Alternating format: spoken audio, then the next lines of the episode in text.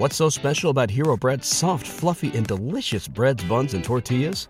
Hero Bread serves up 0 to 1 grams of net carbs, 5 to 11 grams of protein, and high fiber in every delicious serving. Made with natural ingredients, Hero Bread supports gut health, promotes weight management, and helps maintain blood sugar. Hero also drops other limited edition ultra low net carb goodies like rich, flaky croissants and buttery brioche slider rolls. Head to hero.co to shop today. Welcome, welcome, welcome to an all new episode of Much to Do About Nothing. I am your host, Juwaan, and today we have a pretty fun episode. There is a lot to talk about. So, me and Joel are going to make sure we don't go over a Mhm. large amount of time going over all this stuff. So, without further ado, I introduce my co host, Joel. What's going on, Joel? What's up, Juwaan? Yeah, we do have a lot to talk about, so uh, we'll try. I'm trying to keep. And look, I don't like talking over like over two hours, but you know, shit happens. You know, it's so crazy that you say that. The last podcast we did together, right? It felt super long. It was only a minute, uh, a minute, an hour and fifty nine minutes. oh, well, just under. Yeah. No, but still, it wasn't more than two hours, and it right, felt like it was more than two hours. so, I I was editing it, and I'm like, how did we do that? like, I just remember I was talking a lot, and I remember I remember afterwards I was like, Joel's gonna curse me out. Like he's gonna text me and be like, never again. And I looked at it and I was like, it wasn't as long as I thought it was. Like I'm really proud of myself. Um, but I am on a high right now. My Moff Gideon and Mando figures just came in the mail. Uh, the Armorer and uh, Cara Dune are in the mail. Uh, or are heading my way this week also. So I'm feeling pretty good. Feeling pretty good. That's good. Feeling That's great. good, man. Um, but all right, let's get right into this, man. Let's start with our Knicks. Um, you know, before we get into the Super Bowl and all that. I just read um if you wanted to take a quick look while while I um while I'm introing the topic, but I just read Ian uh Begley's pro and cons for the Derrick Rose trade. Okay. Um, it was it's a very quick read, but it was a really interesting read um, because I think its pro and cons are everything me and you have probably said since we heard that the Knicks wanted Derrick Rose, um, which is you know pros being he gives us scoring, which we Mhm. desperately need.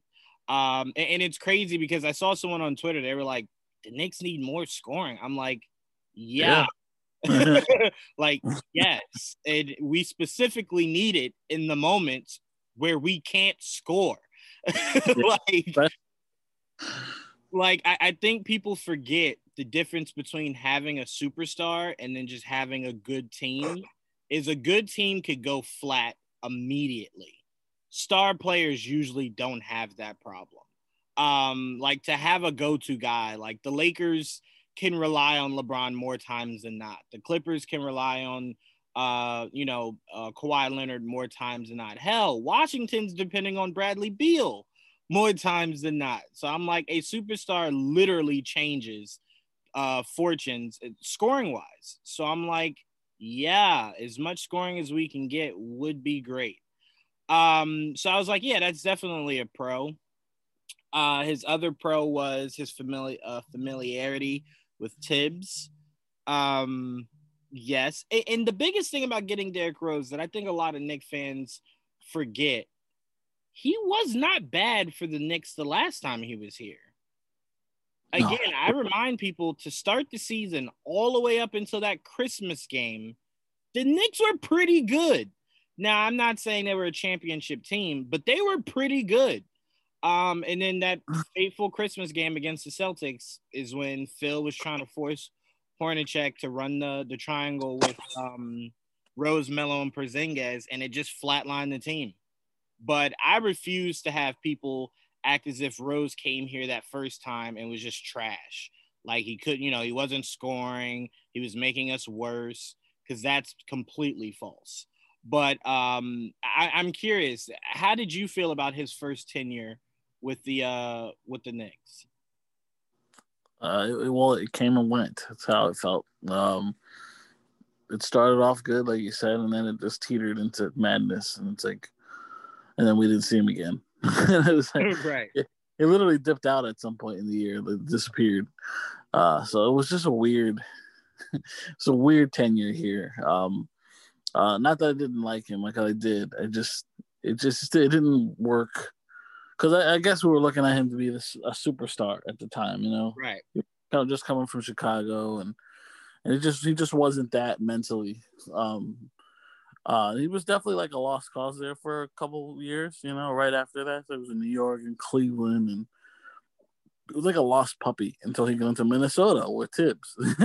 yeah. and he resurrected himself. To be fair, though, he was averaging around what he's averaging now. Um, which I thought, like, to me, it was just like if Rose could average about 15 a game and Porzingis can get to about 20 to 25 and Melo does is 25 to 30, we should be fine. Our problem wasn't like, oh, Derrick Rose wasn't living up to it. The problem was um, Phil Jackson was like, hey, you know how we have no players that can run the triangle? Run it. Like, what? through who, Phil? Like, through who? Um, but yeah, to me, I, I I thought Brandon Jennings and Derrick Rose were fine for what they were um, on our team. You know, neither one of them were as great as they used to be, um, but they weren't a detriment to the team, and they weren't bad. You know, so that's how I look at Derrick Rose's first time with the Knicks. Um, he sounds really, really, really excited to be back. Um, he's legit replaced Dennis Smith Jr. in every sense of the word. Um, mm. took his team, took his number. yeah. Probably is going to take a All starting spot to some degree. Um, definitely is going to get way more playing time than Dennis Smith Jr. did. Yeah, that's a understatement. yeah, that's an extreme understatement. Um, but yeah, no, I, I I love this for the Knicks because to me, there's no downside in it. It costs us nothing. Yeah, really. like, like all the pitching, I don't get it. Like, uh, it's like it wasn't that serious. Right. Like, it's like, all right, if Derrick Rose comes here and he averages five points a game, and you know we we release him halfway through the season, right? I, that's the worst case scenario, right? Let's just say that happens. Why would we go? Oh, you know, it's the Knicks being the Knicks. We literally, like I told you, gave them a bag of Skittles and some cigarettes for Derrick Rose. Like, why are yeah. people acting like we gave them our Dallas pick? Right, and it's not like Derrick Rose is having the greatest season so far, but look, that team hasn't been playing well. He probably wasn't happy there. Um, he's not playing as many minutes and was still averaging 14 points a game, which is like you add 14 points a game to the bench. No, helps crazy, Joel. He's averaging 15 and four assists. That's not bad at all, especially for how bad that Detroit team is. Um, that's not bad. Yeah, off the bench. You know what I mean? So like that's not bad at all. Could be you could do way worse. Way worse. Way worse.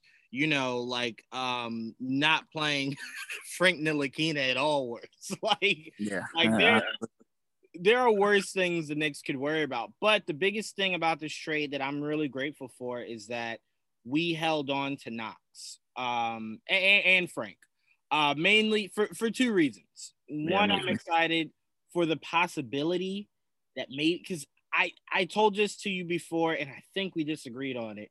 Um, I still believe Frank could play the three. Uh, I really do. I, I don't think his position has to be solidified as a point guard. Um, so that's my hope that Frank still has a spot somewhere here. But even if he doesn't, Kevin Knox and Frank Ntilikina are going to be very important trade assets um, going forward. Uh, you know, because there's no way that the Knicks will let this season end with those two still being on this roster. I just mm-hmm. I, I don't see it. So the fact that Detroit wanted Knox and we wanted Rose and we found a way to get Rose without giving up Knox, mm-hmm. let you know that they did really, really, really good business. Um, and you know they're really interested in getting rid of both of those guys. We also heard from Ian Begley that um, a, contender has shown interest in Alfred Payton. Uh, look at that. Say it again. I said, look at that. right, exactly. So I'm like, you know, I would you. All right, so let's say in a perfect world, uh, Elfrid Payton gets traded. Let's let's only talk Alfred Payton. Let's leave Frank okay. and, and Kevin for the the future. Alfred okay. Payton gets traded. Who do you want as your starting point guard? Derrick Rose. Okay, that's that. Okay, we're on the same. we're on the same boat. I was just making sure we were on the same boat. Yeah. Yeah. I don't mind where Quickley's at right now. You know, it's fine with me. And if you want to give Payton's minutes to to to Frank or, or Rivers if he's still there, um, I'm fine with that. Yeah, I think if you're Rivers, like a lot of people were saying, like, oh, Rivers should be terrified, like he he's he's losing minutes. I don't think it's a coincidence that right around the time the Knicks made this trade, we're starting to hear rumors about you know teams being interested or a team. Let me be specific to the rumor, a team being interested in Elfrid Payton. I think there's obviously a bigger plan here, um, right. and Rivers part of it, but he's also very expendable. Um, right. Right. But I also do like that Thibs has said um, that he does have interest in playing Rose with Emmanuel Quickley because of course. can play off ball. How so else would you do it? no, right. No, but I'm saying like we don't have to worry about Quickley losing out because we have Rose because they can play together. Right. Um, so it's it's not a threat. It never has been a threat. The idea that it was was was crazy.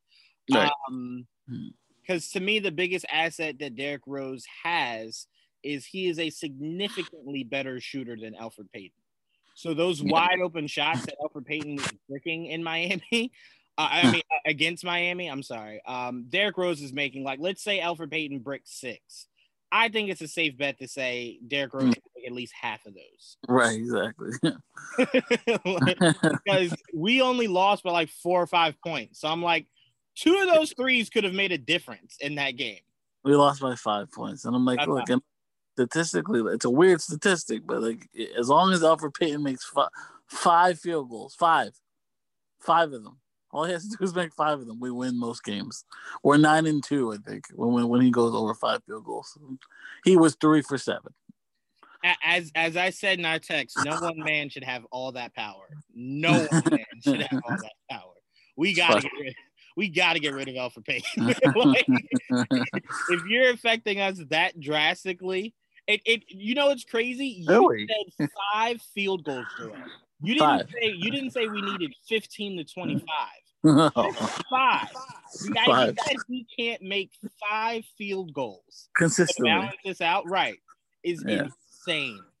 Because he had like the last two games, he did. Like he had like he, he was averaging like 20 points a game the last two games. You know? And look, we won both of those games, right? Right. And he comes out the next game three for seven. We lose by five points. you know what I mean? It's crazy. That's insane, man. That we, he's got to go. like, he, he's affecting us tremendously. Um, like that pendulum swung very heavily. Um, but I do want to give the Knicks a lot of credit. Um, I, I want to give them a lot of credit and kind of, uh, you know, yell at them at the same time. Mm-hmm. Miami has struggled bad this year. Yes. Um, they're having a and what's crazy is that roster hasn't changed. So it's not like they have to get allocated to new guys. It just seems like playing in the finals, because a lot of them were banged up. Playing in the finals and starting the season as quickly as they did are affecting Miami way more than it is most, if any, if not any other team in the NBA. So the idea that the Knicks were close enough to beat a high caliber team like Miami, but couldn't pull it through is is somewhat encouraging because they kept the game close that last year they would have got blown out. Uh in but it's just frustrating to know that because again we say this over and over and over joel. We don't even have to really elaborate on this but you got to win these kinds of games. You just have to. Mm-hmm. they're the difference makers. They're the difference makers. Um but again the Knicks are what 11 and 14 yep that's a great record for the Knicks, man. It really is. For a team that's not, yeah. you know, that doesn't have superstars or even like, you know, big name guys. A team mm-hmm. that's very much piecemeal together with a lot of young uh young talent. That's not a horrible record to be at. We were just in sixth place the other day. Well, yeah. we're know? not far place. yeah, no, we're I, I, we're back. We're back just at eight. I think either eight or nine. We're eight. Um, right so, you know, to me, it's very encouraging. I, we've said this before, Joel. We know how long it took us to just win five games last year. Five. Yeah. That's it. I, w- I want everyone listening to this podcast to open their ears for me to say that again. It took forever to win five games. Yeah. so like we're we're at eleven now. It took us, I think, twenty five games to get eleven wins, some shit like that last year. yeah. So to me, this is progress. This is, and I know to people that are casual sports fans they're like, oh, it's just a typical Knicks. No, this is progress. You know, me and you didn't think that this was a one year quick solve kind of kind of solution. Um, but if they can look this good in year one of Thibs, you excuse me, year two or three should be exponentially better. You know, so Right. to me, um, to me, I- I'm very proud of where they are, but I do need them to win more of these games that are very winnable games. And that that Miami game was as winnable as you could possibly get. Um, kind of walk me through your, your your thoughts, Joel, on on that tough Super Bowl um Super Bowl Sunday loss to the Miami Heat.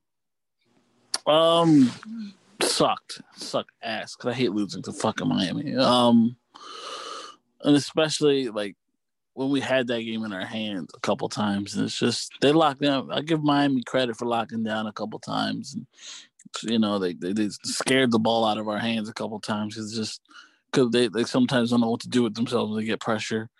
Uh, and that that you know sometimes that's why you do need a veteran out there because even the veterans get shucking up when you get tough defense, a tighter defense, especially late in games. So you know that's something maybe. Uh, that's why you see Payton out there sometimes during late game situations because teams like Miami, when they want to lock down, they can. Um, and they, they showed that. Like there were a couple times last like during the late in that game where they forced a turnover. You know what I mean? And not that we didn't do it back, we did, but we just it came down to making buckets and sometimes the offense just gets stagnant and and the shooting really wasn't an issue but like when we needed the buckets yesterday we just couldn't get them when we needed them and it cost us the game Does it ever? Because I've been waiting to ask you this on, on this podcast. Does it ever seem to you? And I'm just talking the Knicks, no other team in the NBA. Does it ever seem to you like the Knicks are one of the only teams that just can, like, when a player gets hot, they just somehow lose that player, and then magically they could never catch it again, like within the same game? Like, I swear to you, Reggie Bullock was so automatic in that first half. And I swear in that second half, it was just like Reggie, who? No, Mhm. we have no idea who that is. And it was just like, how the fuck did you lose that? like, where'd it go a five to ten minute break meant all of the difference in whether or not he could make shots. I'm like, I don't Austin get Rivers in the Jazz game where he was hot, right, exactly. Stop getting hot. Like what happened? It went cold. it's like they couldn't buy a bucket. Oh Jesus! Don't, it's not allowed to take a break. You're gonna fucking. We'll ne- never never see a shot again. No, we won't. Um, but I do want to call out RJ a little bit. Um, he's been playing phenomenal this year. Yes. uh, he has been hitting these small struggles um, to where he's just kind of inconsistent. Uh, and this is his sophomore year. This is usually the year where uh, a lot of big name rookies have a great rookie year and then struggle in, in their second year.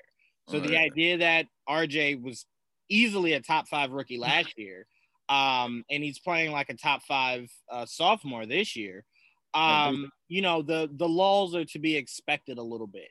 Um, Right.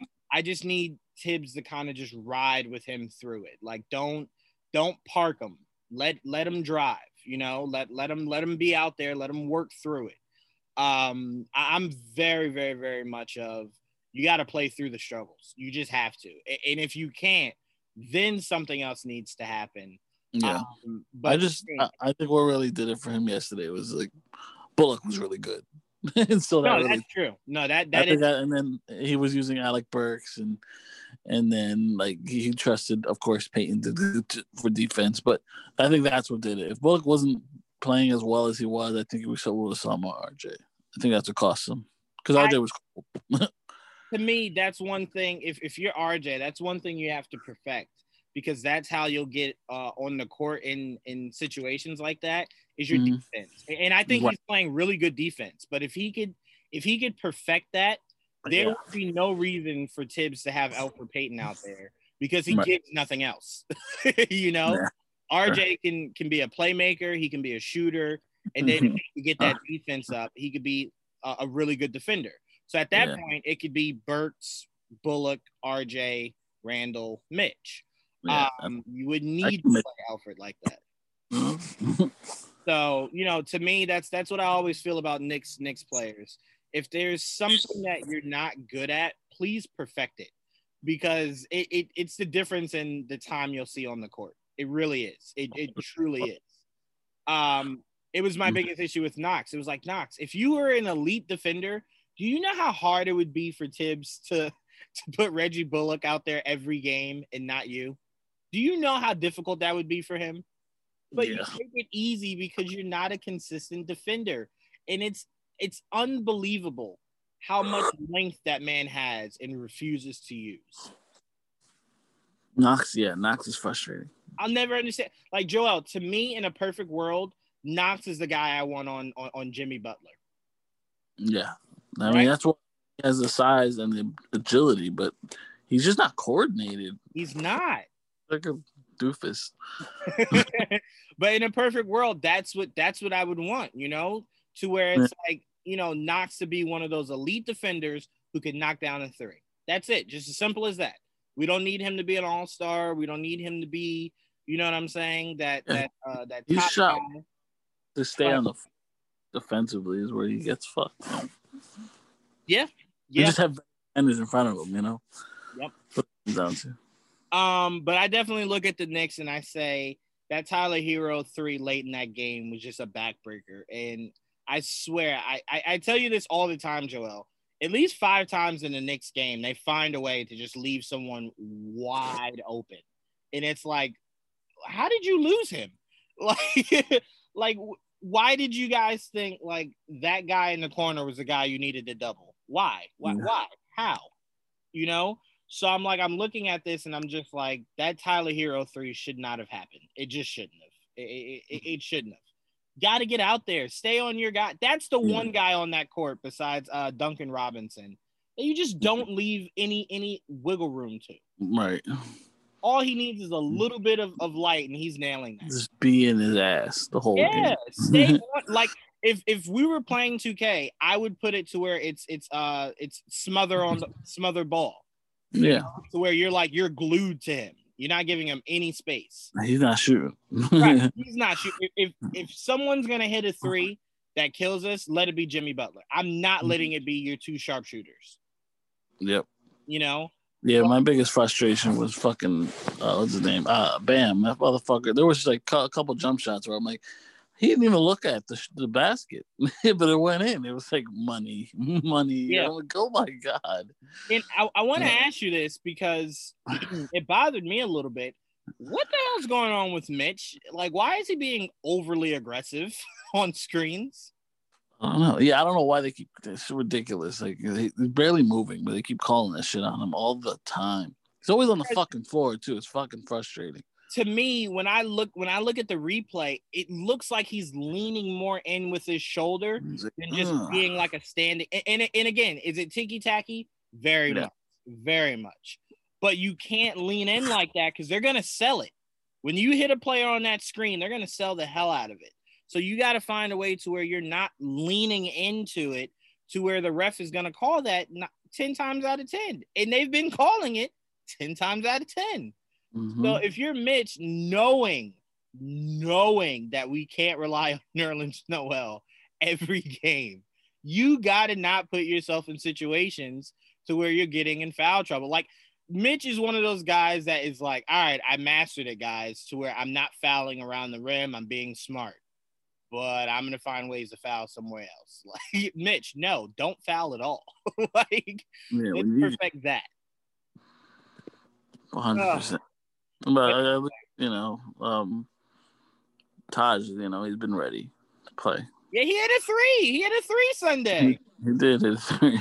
I was like, well, goddamn, Taj. Well, why won't they let Mitch do that?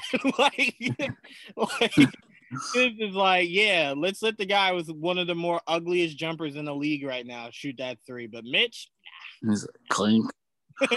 he's like, Mitch, nah, you stay in that paint. But um, do you think there's any chance Rose plays tomorrow? I don't know, man. He just got to Miami today. I don't know. Uh, maybe uh, he's not gonna have a lot of practice time. Just... To me, I, I knew you were gonna say that. To me, I feel as though like I'll give you a perfect example.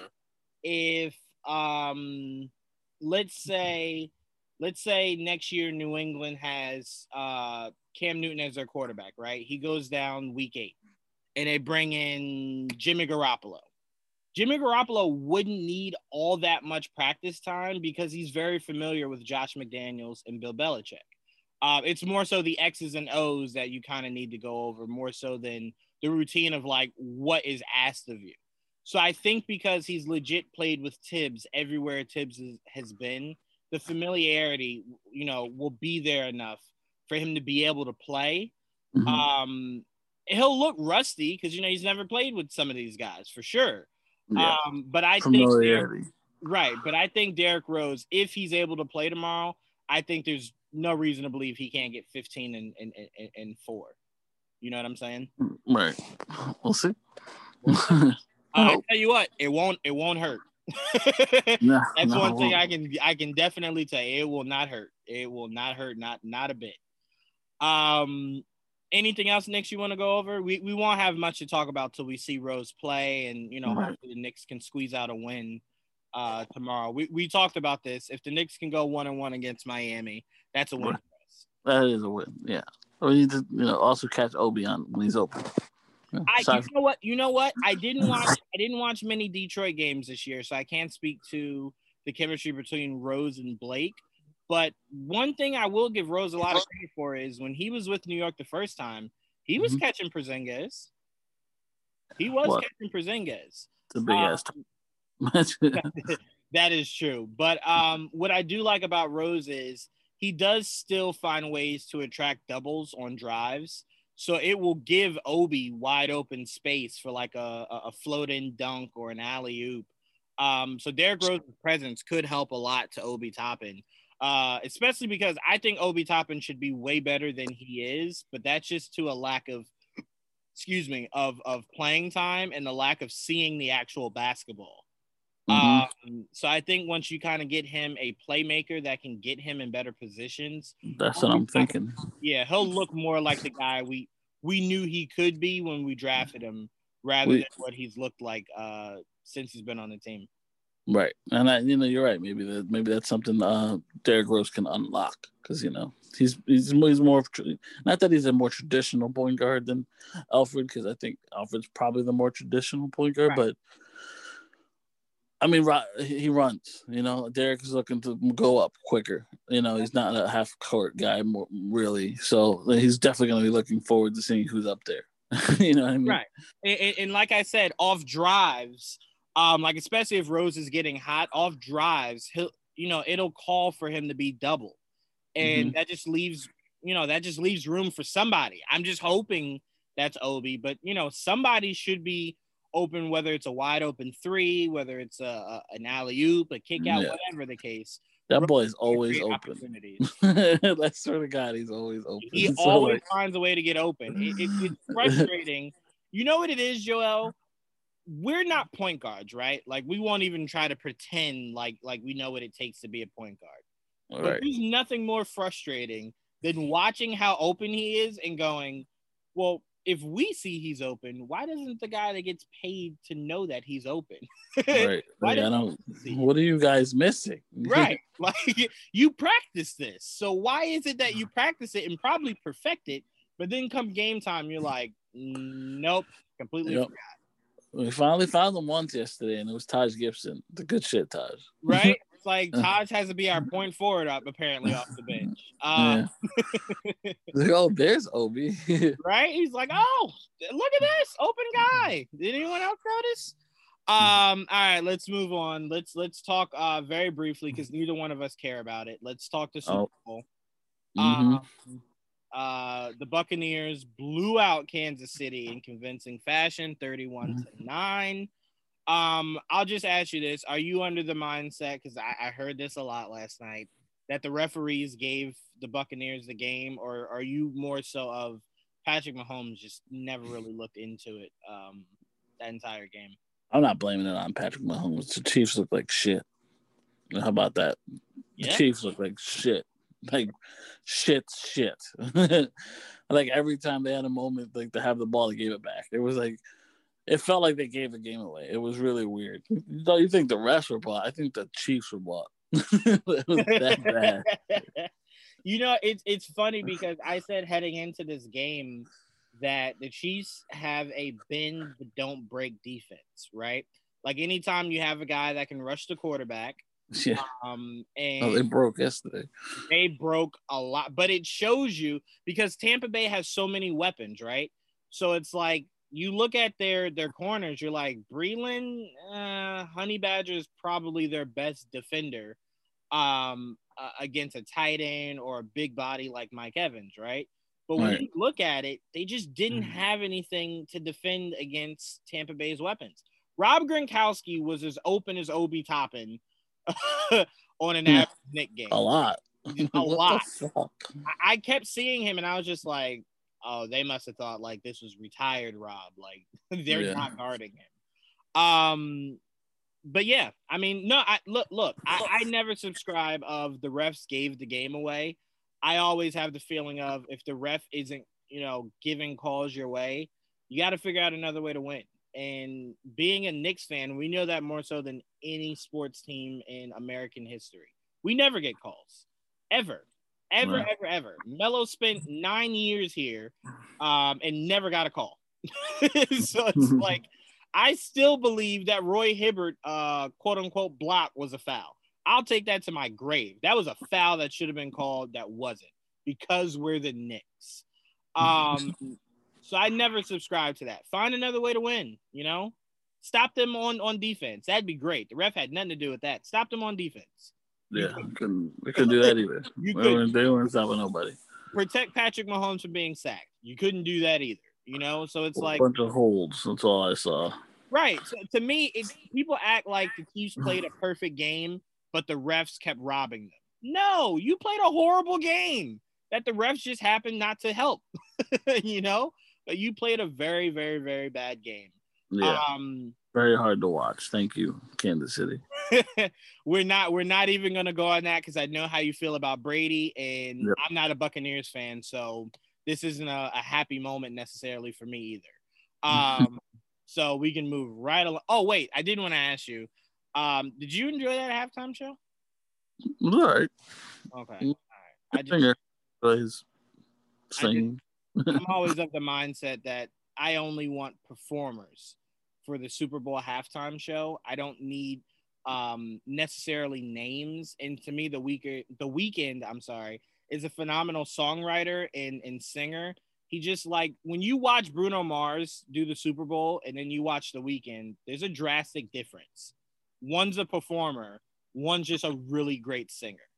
Yeah, You know, right. and that's how I felt. Like, you know, and it's no it's no shot to the Weeknd. Not everybody's a performer. Um, most people like he seems more like the Luther Vandross type that would just walk across the stage back and forth singing, right? Like he's not doing dances or a choreography that's really great. Yeah, he didn't dance, but I whatever that thing was, it, it was a little intriguing. The whole looked like a haunted house, whatever the fuck that was. That was weird, but it caught my eye, and I wasn't, and I usually don't even pay attention. I just listen, but um, yeah, whatever he was doing with the weird people in masks, like fucking um us and shit. it was like okay, Yeah, he's um he's a huge Joker fan, so he was going through like a whole phase where he had like uh this fake plastic surgery to make his Yeah. face look really weird. he looked like that that episode of Atlanta. What the fuck Yes. Yeah, I know what you're talking about. Yeah. Yeah. Um, that was a Super Bowl uh, to forget. Um, but Yeah. uh, yeah, we can move on. it was a shitty game. yes, very much so. And you know what? I, I laugh because people are like, "Man, this game was so boring." I'm like, "You guys got to make up your mind." Like you were telling us the the Patriots Rams game was super boring because there was. a lot of scoring. But then you did a lot of scoring, and you're like, "This was still so boring." Yeah, it was one sided. It's one sided, it's boring. Oh man, I tell you what, I enjoyed that year. Seattle beat Denver and Peyton Manning scored once. I loved it. I was so entertained. I was like, yeah, beat him. Um, but all right, speaking of Super Bowl, we got a trailer uh, big trailer during the Super Bowl for Falcon and Winter Soldier. I'll start Yeah. off with you, uh, Joel. Your thoughts on this uh, second trailer for uh, Falcon and Winter Soldier? Really good. I really enjoyed it. I had a really good time with it. We saw a couple cool things, um, but nothing completely crazy. I mean, a lot of the same shit for the most part, maybe extended versions of those. Um, so it really hasn't changed my hype. It's still like my hype, most hyped show. I can't wait for Falcon One Soldier and what we don't know. I always look forward to that part of it. But yeah, I, I love seeing them in all their glory, and it, it, I'm they, I love seeing fucking Zemo in his full costume. Awesome. um, so yeah, I'm, I'm excited. Super excited. Yeah, I always tell people it's the little things with me. Um, Zemo holding that mask was just beautiful. It was poetic. Um, Yeah. because I'm I wearing it in the poster. It's fucking beautiful. right because I swear to you, after that movie, I just said I, I remember saying like they did a Mandarin like a way better a way better um pull off, but you you guys just refuse to give us comic accurate villains, huh? Um, and you know when we heard that you know we would see Zemo again, I was like, oh okay, then you know I take it back. Um, but he's just one of those people that it's like it's a mask. Why did you avoid that? You know, like Yeah. it- it's not anything expensive. It's not an extra budget you got to put towards it. It's a purple mask. Put it on him. You know, but Mhm. it was obviously about the creation of Zemo, the evolution of Zemo. Um, so you know, it was Right. part of a larger, uh, you know, a larger plan. So that's why it's like, okay, then I completely understand. Um, but I tell you, I was pissed at the end of Civil War, where it was like, he didn't even really fight anybody. He didn't have the mask. Like, you know what I'm saying? All- You already- Right. You already stripped the fact that he didn't have a long standing beef with Captain America because of his dad. So I'm like, what? Yeah, he made him co- Yeah, I was just like, I'm not liking any of this. like none of it. Um, but it, it's the ultimate payoff, and it looks like we're gonna get the Zemo we've always read about uh and seen in cartoons. Um, so this looks great. Uh I, I do like the buddy cop aspect of it. Mhm. Um I am all for Bucky and Sharon Carter in this show. They're outside of Zemo, they're my two most anticipated um uh coming into this show that I'm just super excited to uh, to see more of. Um Sharon Carter, by the way, I don't know who she's been training with, but she's Mm. gotten pretty guy. like I don't know what happened, but she was just like, I gotta learn how to fight better. Um, but yeah, no, it looks really good. Didn't really give us much more of what we can expect story wise, besides the fact that clearly these two don't like each other. Um, rivalry. yeah, Yeah. no, not not like enemies, more so just like you know, um, uh, kind of like that playful. I don't like you, like you know, Yeah, yeah. We're friends, but you it, you know what it is? It's the Goku Vegeta syndrome. It's the Yeah. I like you a lot. I even respect you, but I will never let you know that. Uh, I'm gonna say that shit out loud. right. I'll never say that out loud. Um, so I, I I did like that. You know, I brought some humor to it. You know, it was a really good um trailer to have. I am disappointed that uh what I had heard about Eternals didn't come true. Um, Sucks. you know, it, it I also What- didn't like the fact that Falcon and Winter Soldier was the only one that we got, but Uh, we all do we got. know we do know how much it costs to air these trailers, so it just it, you know fundamentally, I guess it makes sense. Right. Um, but yeah, no, I really enjoyed the trailer. Um, now, what I was dying to talk about because we have a lot to talk about Mhm. was the news that just broke today, which was what me and you have been saying since we first saw Stargirl, which was CW Mhm. allowing um, HBO Max to kind of budget out um, yeah, shooting these shows and then We're gonna share. Right, right. They're gonna share it. To me, I love it because these shows should look better than they do. But we understood because it's on the CW, it could only look but so good, right? Yeah. Um. Especially so there. I really do think the Flash, the Flash, honestly, if they give that show a bigger, a better, not a bigger, a better budget, that show could extend itself another few seasons. um, it it sometimes takes me out of it to see the guy that's supposed to be running so fast, how slow they slow it down for us to see it. There's a way to do that to where it still works. Like when you watch Suicide Squad and you see uh Barry um kind of take down uh Captain Boomerang, mm-hmm. that that is shot so they didn't slow that down for us. That shot really fast. Uh, mm-hmm. Uh and we still get the gist of it. So I'm like, I kind of want to see Barry's speed done better. Um, now, right. to be fair, they have not said what shows exactly will benefit from this. Uh, we know Stargirl will. Um, we don't know if this is extending to all shows or if this is maybe from new shows going forward. Okay. Um, I believe it's it, it's starting off in one place, mm-hmm. and then it, the plan is for all of them. But I mean, not all the most certain ones. Like right. HBO Max is here and talks to co-finance original shows. Yeah, so I guess all original shows to premiere on HBO Max and then air on the CW the following day, just like what happened last year with with Stargirl and uh, DC Universe.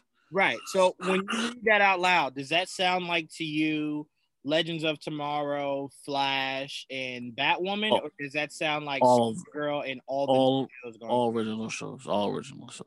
Okay. That's what it sounds like to me, all of them. So okay, because when I when you said original, I took that as Superman and Lois is brand new. Um, Stargirl's brand new because you know that came from HBO. Yeah, I, I mean as new shows going forward, not what's already not what's already there. Well, well, it depends. They said all original shows, so I mean, it's co-finance original shows. If it's an original show, I mean, all the CW shows are original shows. Well, I tell you what, I, I hope so because it could give it could give a lot of these these shows uh, a new shelf life. Um, just looking at how great Superman looks and Superman and Lois. Um, yeah. You know, to me, I'm like uh, green light for four seasons already. If it's the pilot, the pilot, the um, the reviews for the pilot comes out I think tomorrow. Oh, perfect, perfect, perfect. We'll I gotta find out some of those. Um, I can't say the name of it, but Dom actually just got screeners for a specific superhero show on Amazon. Oh. mm-hmm. I think you can guess which one it is. I can't say anymore on air, but I think you can guess what it is. Yeah. And I want um, them. I want them. Hell, I haven't even seen them. Um, but yeah, so I mean, this is great news. This is great news for the CW. Um, HBO Max doesn't really need this as much as CW does um, it'll just extend the shelf life for a lot of for a lot of shows that some people just can't really get into because it seems so low budgeted. Um, you know, it just like Stargirl. I, I told you my biggest issue with Stargirl being on the CW would be if they were going to use the CW budget. You right. Know, I was really glad that they didn't because I'm like, that's how you get Juwaan completely uninterested. um, like like I'm like, I don't need you to CW this show up. I need you to keep it, keep it exactly what it is. Um, so yeah, I mean, you know, great.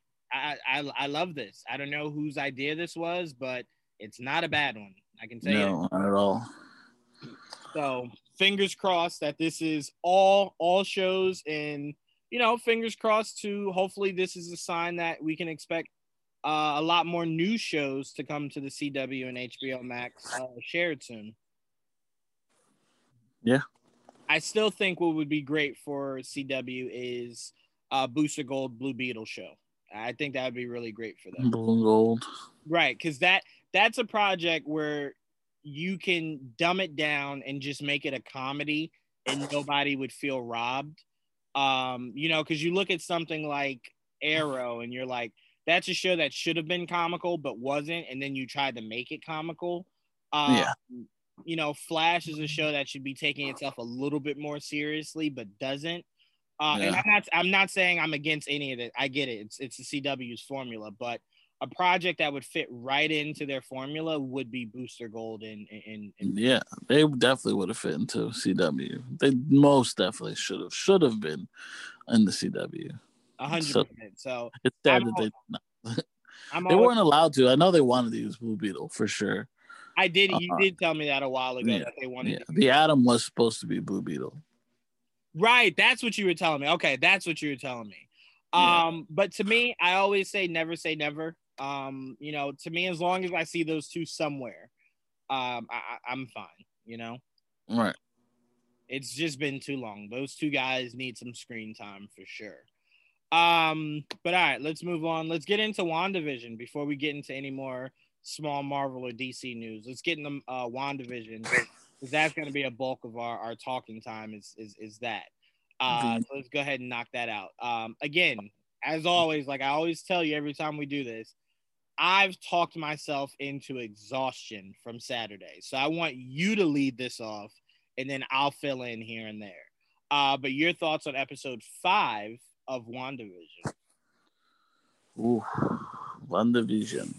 Um, it was a very good episode. I mean, I don't think there's an episode I haven't liked, to be fair, but they just keep getting better and more broad and like it, it's just the characters that they, they finally included, you know. Um, so I'm just more and more excited every episode. So this one, for instance, to summarize, um, it, it was the 80s, I guess. So um, I loved how I was I was actually narrowing down like what was the fucking intro you like from which shows, um, and I think we came down it was Family Ties, I think Growing Pains, and I think some of uh Full House. So that was the the intro for the shows for the eighties. The uh, the sitcom that that's the one they used for it. Um, we saw babies, uh, Tommy and Billy, who you know were born in the last episode, um, grew up. Um, Agnes showed up to babysit and they eventually got bigger. Do you think she had anything to do with them getting older? No. Okay. So I was asked this. If you watch it closely, because I, I brought this up that because everyone was saying, like, oh, Wanda is why they age. But when you watch it, when they were in the crib and she was trying to get them to stop crying, mm-hmm. she was mm-hmm. talking to Vision. And when she turned back around, they were five. And then Agnes was sitting on the counter and she was like, whoof, can't control yeah. these kids, huh? So yeah. it seems like it, but I'm gonna throw this out there. I don't believe this myself, but it seems like this show isn't catering to Wanda and Vision how we know them to be. Um, it's a good chance these kids are able to age themselves.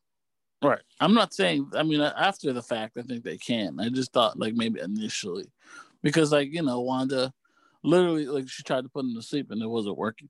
Right. Like, she said, I can't control. And then look, and then Agnes says it right after that you can't control these kids. So it's like, well, why?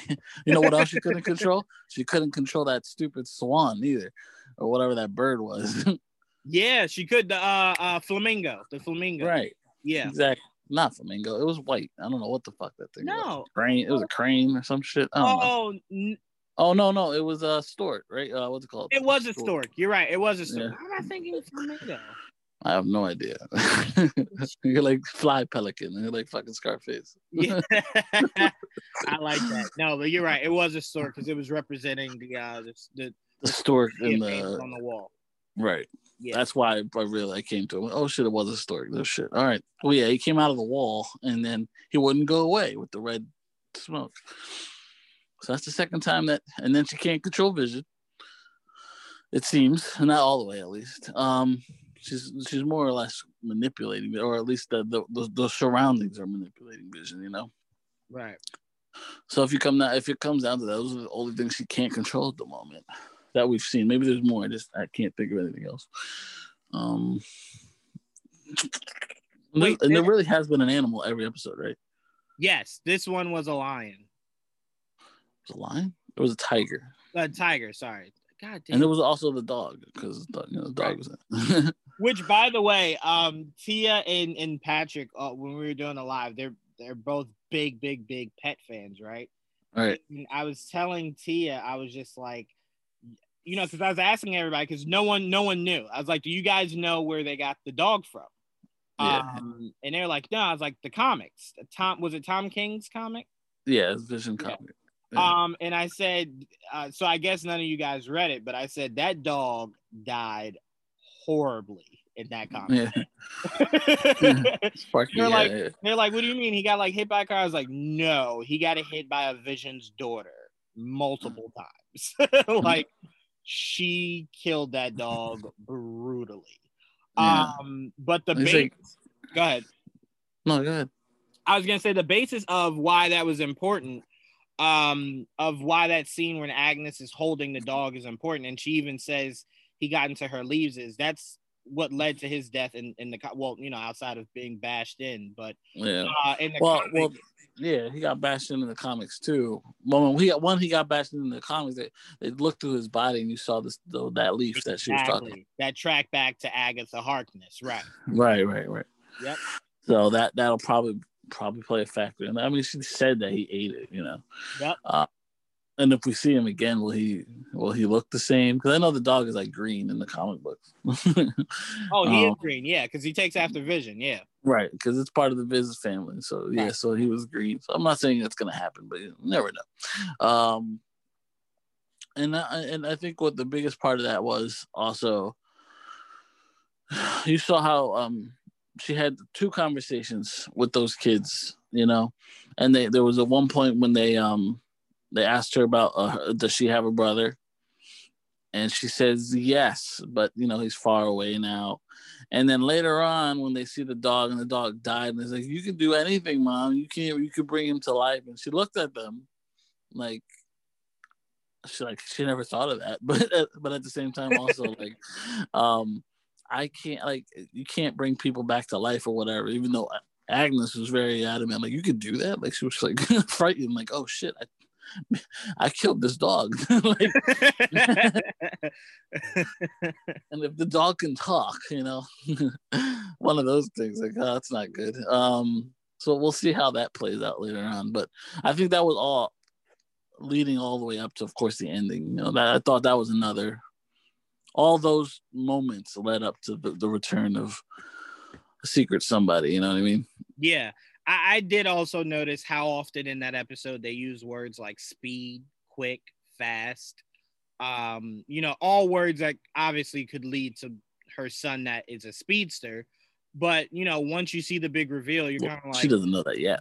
no, no, no, no, no, no, no, no, no. I'm saying I don't mean her saying it for our benefit. I mean the fact that those words were used so often within this episode. Um, Right. Between the ability to do things fast and the ability to bring things back to life.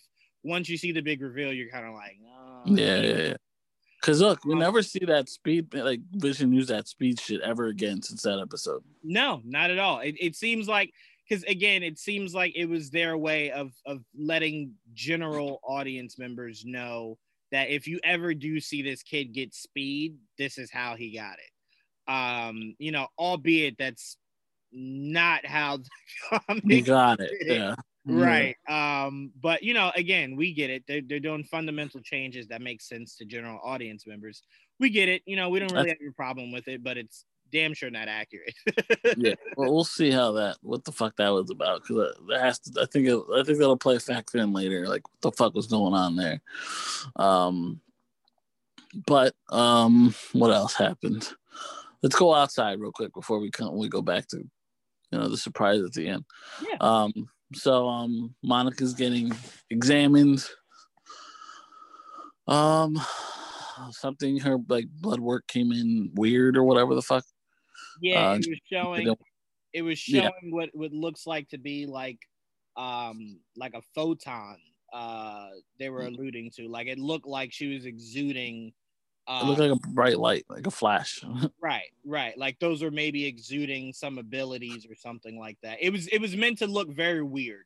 Um, yeah, oh yeah. I mean, it's possible that could all lead to that, but it just it came out like the results came out like inconclusive. So like Right. we want we need more testing. She's like, nah, fuck that, I'm done. she was like, "Yeah, no, I'm not. I, I'm out of here."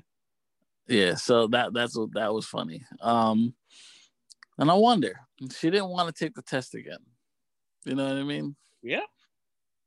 I I wonder if if if she has powers at all. Maybe maybe she had powers prior and we didn't know about it. You know what I mean? That's very possible. It's also possible because we know Wanda Wanda's powers comes from the um the the mind stone, right? The the uh the exposure to the mind stone. So it is possible that Wanda using her powers on Monica like that uh didn't give Monica uh, abilities because me and you are very adamant on that. It didn't give Right. her powers, but maybe it unlocked her power or, or awakened. Yeah, or awakened. for sure. Right, right. So that's very possible. So that maybe that's that, that's probably why. That's interesting. Yeah. Um, that would make her a mutant. That would. Um, would you would you be against that?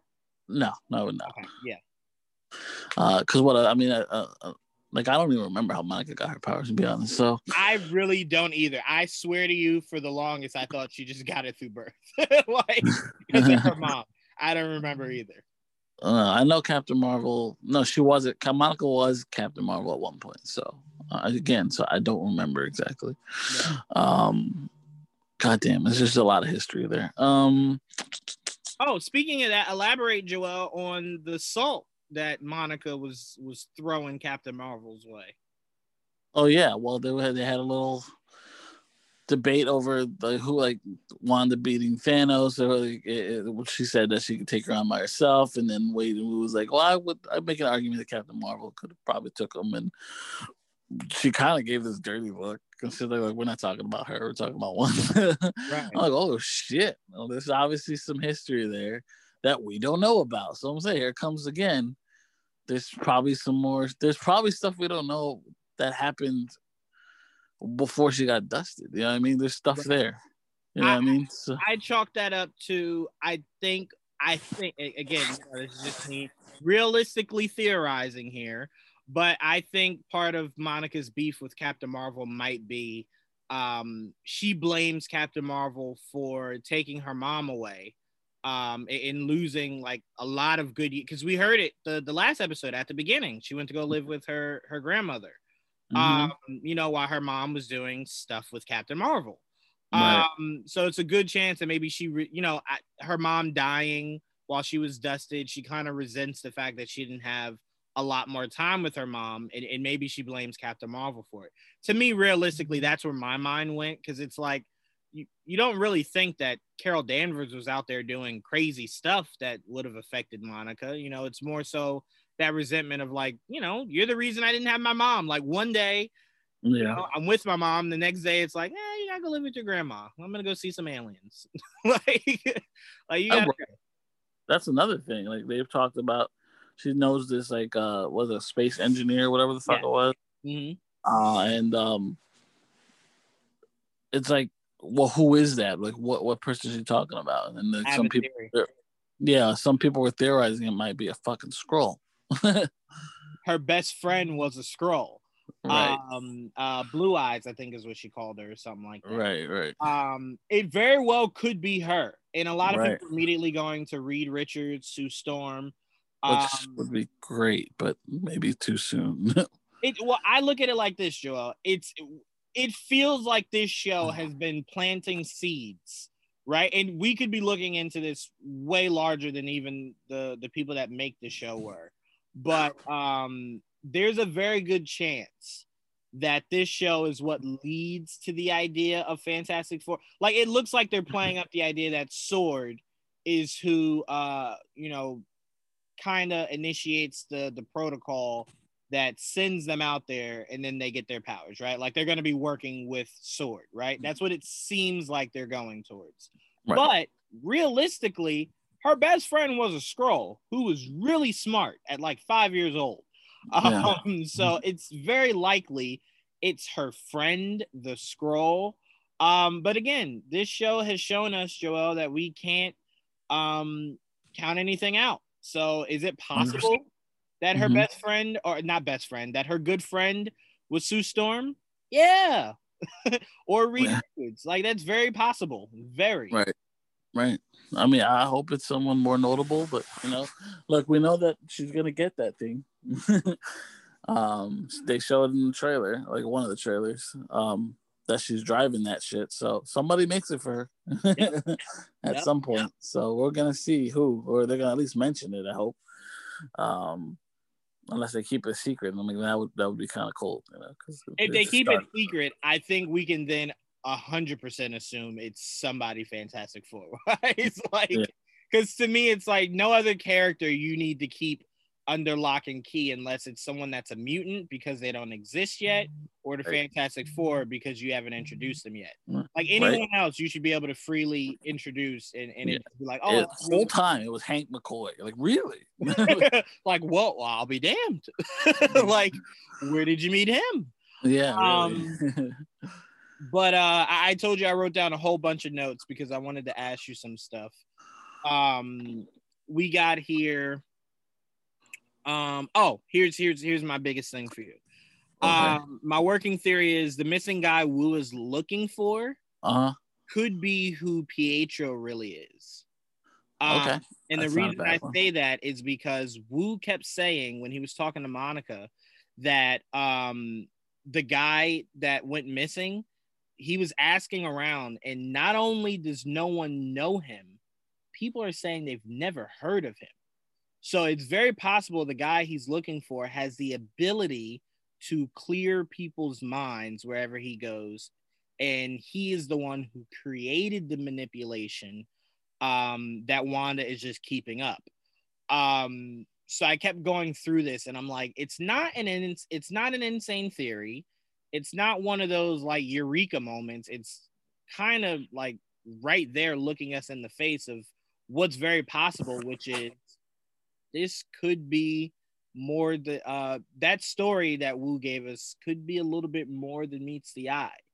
Um so I, I'm I'm keeping an eye on that because I I wholeheartedly Joel believe Evan Peters as because again when you read the credits the end credits they only call him Pietro, um so it's a really good chance because again we'll get to this I want us to work our way up to that that uh final scene but he showed up exactly when Wanda needed him the most Exactly. Yeah. and he showed up right before things unraveled more. Like it seems like he was sent to keep Wanda within this illusion before exploding it, right?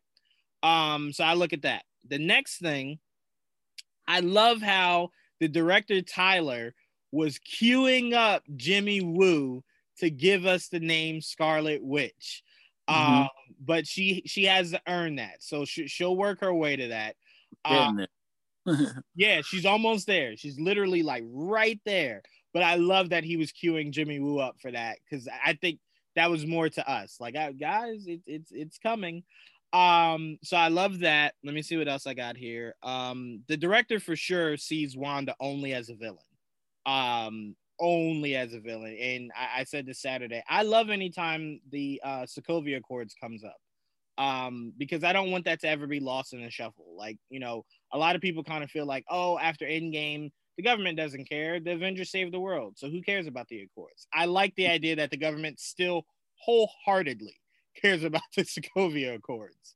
Mhm. Um, so it's just interesting going forward how these new heroes come into the fold when the government is still whole hum on no, no, no, no, no. You go where I tell you to go. You know, like that didn't die. you know, and the two biggest people to to defend that, either left or right, are gone. You know, so who fights for the rights of these heroes now? Um, so I'm I'm really curious about how that how that goes how that goes forward. Um, oh, I did put here in my notes, Joel. You're gonna laugh at this. Uh, I put in my notes. Those kids will definitely be soul shards from Mephisto. Like- I'm not, that that seems right. yeah, that, I was like, that- is almost a guaranteed at this point. um, oh, did you notice? And I, I know you and I know your eyes. Did you notice that Vision was uh, broken into pieces uh, when Wanda Yes. go break them? yes, yes. So my working theory is, Joel, that Tyler only released part of the video. The full video could be Wanda finding out that they're using Vision as a weapon, and Yep. she rescues him, Yep. not steals him to create this illusion. She's Right. saving him based off of what she knows he asked This is in his will. Right. Right? Yeah. Don't don't just The opposite. using me. Right. like exactly. and again uh part of the sword name that they changed for for the mcu is what vision is you know um so i'm like mm, tyler's up to some shit joel he's not I agree. you know he's very much he's more Robert Redford than he is Nick Fury. yeah, he's definitely he's definitely a shady bastard. A hundred percent. Um, I know you noticed the, and again, I, I told people this Saturday. When I say it was a nod, I don't mean it was a confirmed nod. I just saw it as a nod. Uh, the nod mm-hmm. of Wanda going full Magneto from X Men One. Yeah, definitely a nod. Yeah, but I'm just saying I don't like to say it like it's confirmed because I'm sure if you ask the showrunner, they're like, well, no, we just thought it was really cool. Like we didn't, you know, and it's like, well, bullshit. That, that was exactly how Magneto did it. like, who are you fooling here? Um, so I think that's something to kind of look out for. Um, let's see if I had anything else really good here. Um, uh, oh, I do like in the comics how Scarlet, uh, Scarlet Witch always referred to her powers as hex powers and Darcy keeps calling this the hex. I thought yeah, that was pretty cool because of the hexagonal shapes. Right. Right. Um. All right. Last two things I got here because everything else to me is just not really important that I have here. Um. Wanda can't remember how this all started, which is a hint to her being honest about. I'm not controlling this town. Like, do you think I'm controlling how people pee, go to work, brush their teeth, go to bed on time? That's mm-hmm. a lot of energy. I got kids and, and a husband I'm trying to fool. I don't have time to be dealing with the whole town. Mm-hmm. Um, oh, that's the okay. Three things. So that was one of it. That well, Wanda can't remember how this all started. The second thing is there is a reason. Only me and Dom agreed on this. So I'm curious your thoughts. All right. Me and Dom kept saying there's a reason why Norm, when Vision snapped him out of it, didn't say Wanda's name there is a chance he's not talking about Wanda. Yeah, no, I agree. There is a very good chance he's talking about Agnes. Mm-hmm. A very good chance. I'd be very interested to see what Norm zapped out of it. Uh, if he sees Agnes, like how he reacts, you know. Um, right. but I didn't take that as oh nope, it's official. Wanda's controlling everything. I took it more so like if this show has shown us anything, it's how deceitful it can be about the more obvious of things. And I'm like, very possible that he was talking about someone else. Um, because he could have just said Wanda, right? Or or Scarlet, or, you know, well, no, Wanda. Um, he could have very easily said, Wanda's doing this to me, Vision. Why, you know what I'm saying? There's a reason why he just said she. Um, so I'm, I'm that's in the back of my head. But the last thing was, um, I thought this was brilliantly done. Um, the Lagos the Lagos yeah. paper towel commercial. Yes. how the the red juice was symbolizing all the blood spilled. Mm-hmm. Um, and, and, how you know, and, and, I also brought this point up, and then I'm gonna let you take us into the the um the shock at the end. Um, I don't think Wanda's seeing these commercials. I think it's only being viewed by the watchers The watchers? Like the viewers, the viewers, like oh, the viewers, are, that oh. are actually watching. I'm like, oh well, now you're taking it to another yeah, place. No, no, no, no, no. no. Um, sorry, no. Um, but the reason I say that is think about it. All four, four or five of those commercials, 5 mm-hmm. of those mm-hmm. commercials, are the worst possible things to ever happen to Wanda. Why would she mm-hmm. want to relive them? Yeah, there's like, sub, there's subliminal subconscious commercial. Exactly. Exactly. That that that's why I'm saying if if we were building a puzzle, this this commercial was the biggest piece to the WandaVision puzzle. And I say well, that let's, let's, go through it then. Let's start from the beginning. What was the start. first commercial about? The first one was the the Stark toaster that was beeping right. like the the bomb that didn't go off. Right. Age of Ultron. Right. That um, was her that's where kind of this all started almost right. for her. That's where her parents died and shit like that. Yep. So that was the all first right. commercial. Okay. Second, Second commercial was the Strucker watch. Correct. Uh, signifying obviously Strucker her t- guy that that made her into what she is. Right. Um, the third one was the bathtub. That was the nod right. to Agents of Shield. The blue, the soap. Yeah, right. the mind control soap. Right. Um, I don't remember the fourth one. You're gonna have to help me with the fourth one. Fourth one, there was nothing. There was no commercial for the fourth no, one. No, because that wasn't in. It wasn't in the sitcom. Oh, that's right. You're right. You're absolutely right. Okay, so it was nothing for that. So there's four. Sorry, I said five because I thought there was one for each episode. So four. So then the last one was obviously, excuse me, um, the uh, The Lagos. the Lagos paper towels.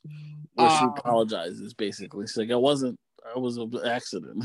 Exactly. You know, alluding to Wanda doing that by accident. She didn't kill Right. those people on purpose. Mhm. Um, so that's another big piece to this puzzle, showing you maybe Wanda's not in control of what's happening. Yeah, those are her trying to. Maybe it's her, like you said. Maybe it's her sending out messages. That's her way of like saying, "It's not me." You know what I Right. mean? Right. Now, this is why I love this show, right? Because Wanda comes out the house with her kids. We obviously see that Tyler uh, initiated that drone to come in there and blow her up, right? Yeah. We see her eyes turn red, right? Yep. Then Mhm. we see her exit the uh exit the uh the dome, the bubble, right? the bubble that she created. Now, this is one I told you I'd only give you one per episode. This is my crazy theory, All right. right? That wasn't Wanda that came out of there. That was Hmm. not Wanda that came out of there. And the reason why I say that is um you can't say in one vein, I'm not in control of everything here, right? And then in the very next vein, you showing how in control of everything you are. Yeah. It's a bit confusing. Like if if this is all someone else is doing and you're just, you know, part of it, wouldn't you tell them that and tell them to help you get out of this? Like all you need is just vision and you can go anywhere. You know? But it didn't seem like in that moment she had any interest of leaving. So it's like, well, No. Wanda, are you trapped or or Well, are you doing this? It's the same issue she had when she went back inside, though. Like when she had that the argument with Vision, she's and he. That's why I said I think he's right. I don't think she was aware until more recently, where she's starting to. She's just going with it now because she's like in a good place because she has a family. Because that's all it comes back to. Like she has her family, and whatever is like, whatever is going on is feeding her her families to, to keep to keep her, you know, in control. Right. That's what it seems like. The more family she gets, the more happy she gets. So she keeps her in control more or less. I, I do wholeheartedly believe that someone leaked to Wanda. Um, and I do believe we'll see this later on. And you know that I'm theorizing here. This is not me spoiling anything. You know, I've stayed away from spoilers altogether. Hell, you almost spoiled me with the damn toy thing that you sent me. Yeah. Um, so I, I've stayed I've stayed super clear away from spoilers. So this is me theorizing. I do think someone maybe alerted Wanda to Vision being used as a weapon yeah. led to her going to retrieve Vision. And then I do believe someone got really cozied up with Wanda, learning a lot about her, and has now constructed this world to fit her perfectly, like a glove. Like a glove. Yeah. And you notice that um Vision where how he can touch you and kind of like he did with Norm, I think what his name was. Yeah, it was Norm. Well, right. Well he can basically like snap him out of it. Mhm. That's very similar to what happened in House of M with Wolverine. Like Wolverine's Yes. like the only person that can like snap people out of shit. Exactly. Spot on, Joel. Not a lot of people have been talking about that. Spot on. Um, Wolverine did indeed do that. He was one of the uh the only ones that had the ability to kind of see see what was what was what. well, what was yeah? Right. Um, but this is bullshit. uh, and, and and I'm passing this to you to lead us to the the big surprise of this, but Mhm. I gotta give Paul Bettany a lot of credit. He found a way to take a character that has probably the most unenthused um, personality out of anybody in the MCU and give that character so much character. Um, Yeah. The emotion that was exuding from Paul Bettany as Vision in this was was phenomenal. Um, And quick thing, I brought this up Saturday because someone asked me. They're like, Juwaan, uh, I know how deep into this you get. I know you looked up all those names that rolled during the the credits where Wanda was trying to end it. They're like, you know, was there anything significant there? To anyone that was wondering, which is probably no one, all those names are just people that are part of um, crew. the crew. Yeah, they're just crew members. hmm Uh, like you know, uh, stage designer and you know uh, Stuff like- yeah stuff like that. But uh, yeah, walk us into uh, walk us through Joel the argument with Vision and Wanda, and then lead us into our big surprise. Yeah, well, that whole thing, it it was crazy because uh, Vision is obviously starting to notice shit and like notice that she's like kind of ignoring it, uh, and it's starting to annoy the shit out of him. So he got upset, and then she tries to like shut the whole conversation down with starting the credits. All right, we're over, we're done. we'll start this again tomorrow. Uh, and Vision was not having it. He got upset again and walked out there and started yelling. And he even got he got so mad he started floating. And then she got mad and started floating. And um yeah, they had their words, and uh, she's trying to say that look, it's not all me, you know, like I can't control everybody in here. I don't know what what kind of person you think I am, and because he was upset for Norm because Norm's father's sick and um he's upset and he's hurt and he feels like that like he's in pain you know and he feels grief or whatever the fuck it is. Um so so vision is trying to tell wanda to stop because like he's like i know what you're doing. You have to stop this. Uh and she's like i'm not doing that. I'm like and she's like she's obviously doing some shit but she's also saying like she's not doing everything. I can't control everything that's going on here uh, and he doesn't kind of believe her because like the whole time she's kind of been manipulating him. And then right when there's some type of breakthrough, the doorbell rings. Uh, and then she goes and she's like, I didn't do that. And like he's like, I want to believe you, but the the numbers are not in your favor so far. Like you've been fucking with me this whole time. Right, yeah. Like you want Uh. me to believe you now? Yeah, no, not a chance. So she gets up and walks to the door, uh, and in shock, she's like looking, and she she looks kind of confused. she's like, I don't know what the fuck I'm looking at, but he looks kind of like. Uh, and then Vision walks to the door and is like, Who the hell's this guy? Um, yeah. And then it, comes out, and then she kind of like she says his name with like a question mark, like Pietro because it looks like at least from when we saw it from behind, it looked like Pietro. And when you see it, it is Pietro, but it's not the Pietro we know. It's the Pietro from or the Quicksilver from the uh, X Men universe, um, the the Fox X Men universe, where where his name was actually Peter in that universe. But anyway, um, but people know him as Quicksilver from the Fox universe. So uh, that's the big surprise. Evan Peters is now been recasted in the show and the sitcom as her brother. Uh, and then he goes in and gives her a hug and shit and, and asks who the hell's uh who basically I guess he doesn't know who Vision is and Vision doesn't know who he is. So it's new introductions, except the only people that know each other. Looks like only Quicksilver knows who Wanda is in this in this scenario. Um, so that's the big surprise of the day.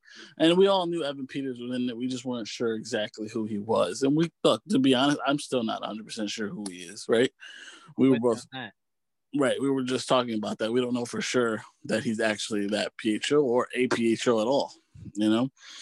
Um, and I have my theories too. Like, like you were saying that you think the missing person that we was looking for is him, and I'm like, I, I, I don't disagree. I think you might be right, or at least you're close to right. Because in my opinion, the person that's missing apparently was under witness protection, right? Yep. So, what witness protection from what? So the first thing I think about is maybe mob ties, and who has who's known for having mob ties? Um, Grim Reaper. You know what I mean? He had a close connection to the mob. And so if Grim Reaper's there in my head, you know, that's how I'm thinking. So maybe if he's there, why is he there? And he's related to Simon. So what happens if maybe Evan Peters is Simon? You know what I mean? Very possible. You know, like the whole time, like maybe that's who he was. Like maybe that's who he's playing. Maybe he's playing Wonder Man, and like that's the role he was given in this new town or whatever the fuck. You know what I mean? Like I don't know. It's just a theory. I mean, look, look. I, I one thing I've learned, and I've just given into it, is there's no right answers. There's nothing for us. Joel, me and you have read every single comic that this show is supposed to be based off of, and it has very loosely touched on all of them. yeah. So there is no clear roadmap for what to expect in this show. All Right. you can expect is the unexpected. So to Right. me, Wonder Man's not out of the realm of possibility. Hell, let's be honest with ourselves, Joel. He could be their Quicksilver. we don't Yeah. know. We have Yeah. no idea. We're That just has saying- not been uh, debunked. exactly. Me and you are just saying we find it hard to believe. we don't think it's that simple. It's. It, That's I was just about to say those exact words. That it's that it's that simple. Right, right. There's more. And we both believe that Mephisto is behind a lot of it. Hundred percent. I, I tell you what. I've now worked myself into a mindset that I will be pissed if it's not Mephisto. Not Mephisto. You're like, ah, Yeah. damn it. Who the fuck was Yeah. it? Yeah, like who would me- who would it be? Like in my head, like I'm if it's like- not Mephisto, who is it? To me, don't take the most prevalent part of Wanda's life and then take out who is responsible for it. Like, right. Come on, like you got a character named Agnes that you refuse to just like come out and say she's Agatha Harkness. I get Right. it; it'll be worth the wait. So I'm like, if you do have Agatha Harkness in the show, but the villain, the villain's nightmare, why? Why would you do mm-hmm. that? like, why? It's random. It's random. Like, I mean, Nightmare doesn't make sense. Not really. at all. You know? Like Nightmare makes sense in a Doctor Strange movie, yeah, Right. but for this, it needs Unless- to be Mephisto. Yeah, like it, it just makes sense for Mephisto to be. It just it, all comes back because like the demon that played a big part of her history was Chthon, and Chthon instead of using Chthon, just use the bigger demon in Mephisto and like replace him. You know, like I mean, like, know, think about this, Joel. You could say House of M wouldn't have happened if not for Mephisto. yeah, I mean more or less, yeah, that, that's basically it because she went Right? nuts. Right. Exactly. So I'm like, you're touching this. This show is pretty much they call it WandaVision, but it's House of M, right? It's it's it's not House of M in It's, the it- sense it's of a like, version of House of M, the, Right, the, exactly. the, It's the aesthetic of it. right, To lose that, Um, yeah, because it's not House of M because there's no Magneto and there's no right. mute So it's controlling the world. It- like, it's as loose of an adaptation of that comic as Civil War was. and here's the thing: a lot about about well, especially with House of M, people get confused a lot. House of M is literally her. The mutants are in control of the world because of her. Right. Magneto is king and all this extra shit, and she got she she manifested a whole world where the mutants are king or like they're ruling, you know, with Right. the help of Xavier's tel- telepathy. This all happened then, and then after all after the fact, after it didn't work out, then she said no more mutants, and then it went backwards. And then Xavier, Xavier disappeared. yeah, it just you know it brought everyone to like a hundred whatever, uh, 148 I think mutants of a total, Yeah. where there was a, like an undocumented number pr- prior to that. And remember, So- the most important thing: kids weren't weren't able to be born. Like New Mutant kids. Yeah, weren't able to be yeah. born. Yeah, for a long time there was no mu- new mutants until Hope, but that Right. that takes that's many years later. Right. Um, which starts a whole other war. Oh, that's Uh, that's the biggest thing I wanted to talk to you about because AJ was was arguing with me when we were doing the live. Um, no. he kept saying Elizabeth Olsen never said that the reveal, obviously not this reveal, because neither one of us believe this is what she was referring to, but Right, right. the reveal would rival Luke Skywalker. And I'm like, AJ, when you Google Elizabeth Olsen Skywalker, it's legit every trade saying the Well, surprise will rival Luke Skywalker. Well, let's look it up. I said like fuck in a because look, I can't imagine anything will rival Luke Skywalker. Yo, like saw nothing would. people saying In, no, because go ahead. no, no, no, go ahead. No, I'm just because there was other ones that they like compared it to. Luke Skywalker one was fucking shocking, even though that was something we predicted as a possibility, but we just never thought they'd do it. Like that'll never happen, and then it happened, and that's what made it special. The same thing will happen with the Flash on the Flash, like ah, and that'll never happen, and then it happened, and you're like, that's just like insane. Those were moments where it like at the moment it was insane. You never saw it coming. I Right. can't see anything that makes sense because those things made sense. Right. in the story. I can't see anything that makes sense that can blow my mind like that. But you know, I could I could be wrong.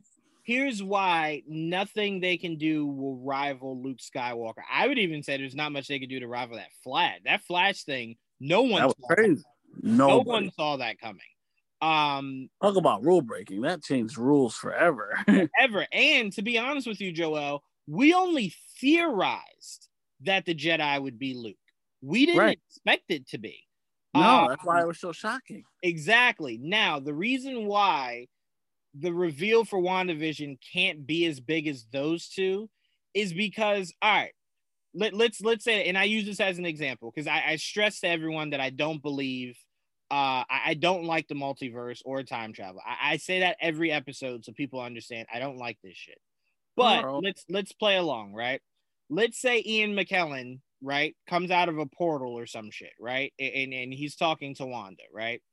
The reason that wouldn't even top it, why? Because me and you, with along with a thousand other people, expect this reveal to be either X-Men or Fantastic Four related or uh you know like a debt like we're expecting these things. So when we see it it'll be like oh that was really cool.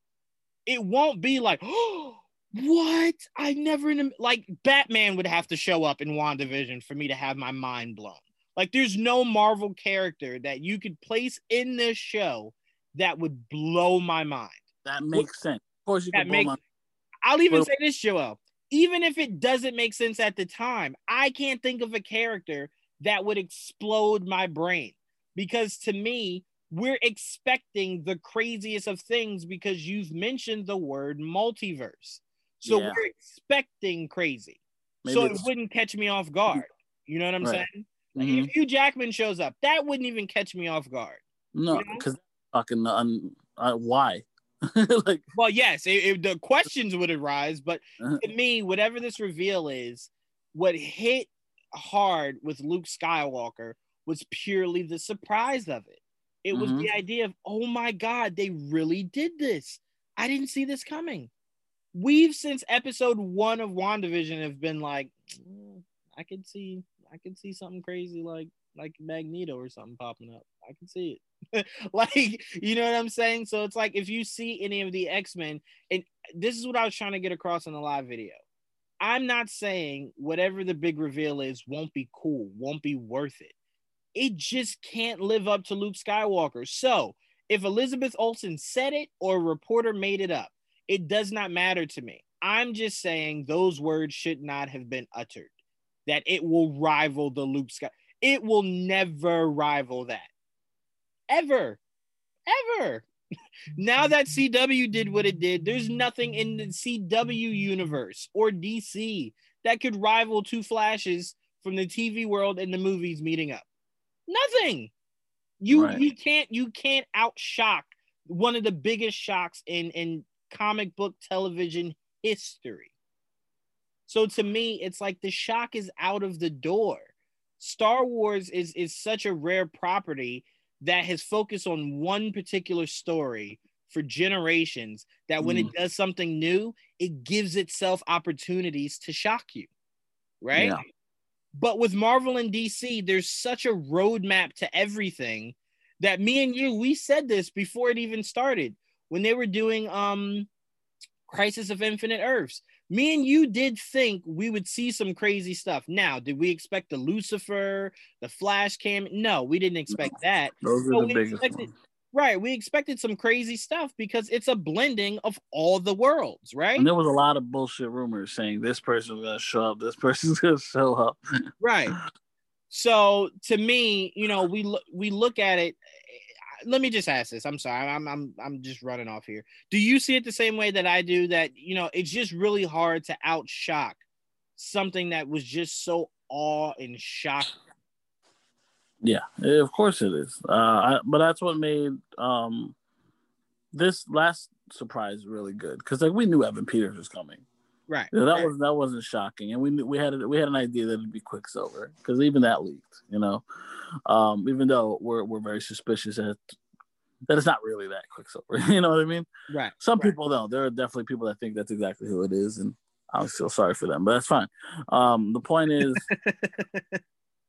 um, the point is that's the point that they want us to believe that. That's how he even they look when you watch it like with the, with the what's it called uh damn it, the words at the bottom caption. Oh yes, yes. You know, like for people that can't here or whatever, Mm-hmm. he's described as the Quicksilver from the X Men movies because they want you to be shocked. That's the point. That's why he's described. Yes, you, there's a reason you're supposed to recognize him, and if you don't recognize him, then you never watched the X Men movies. Right. And I, I, did a little bit of uh conspiracy theory here, uh, or not conspiracy theory, but tin hat. Um, Okay.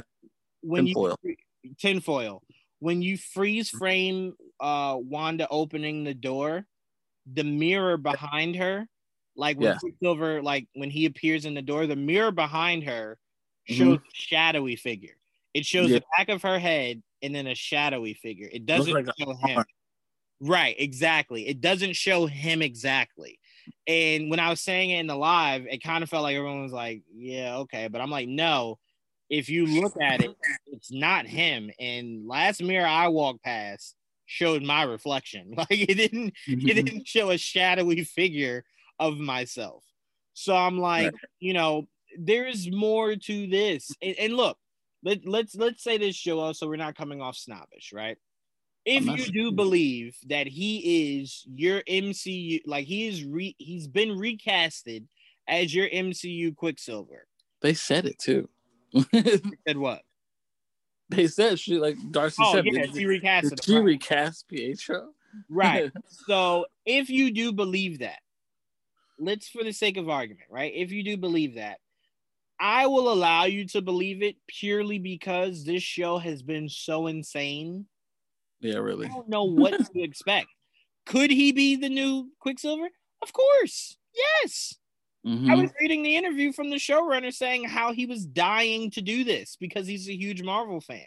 So I do believe that you could sign on a guy who would be willing to be the Quicksilver for the next decade, right? Right. But realistically, it kind of just don't add up. Right.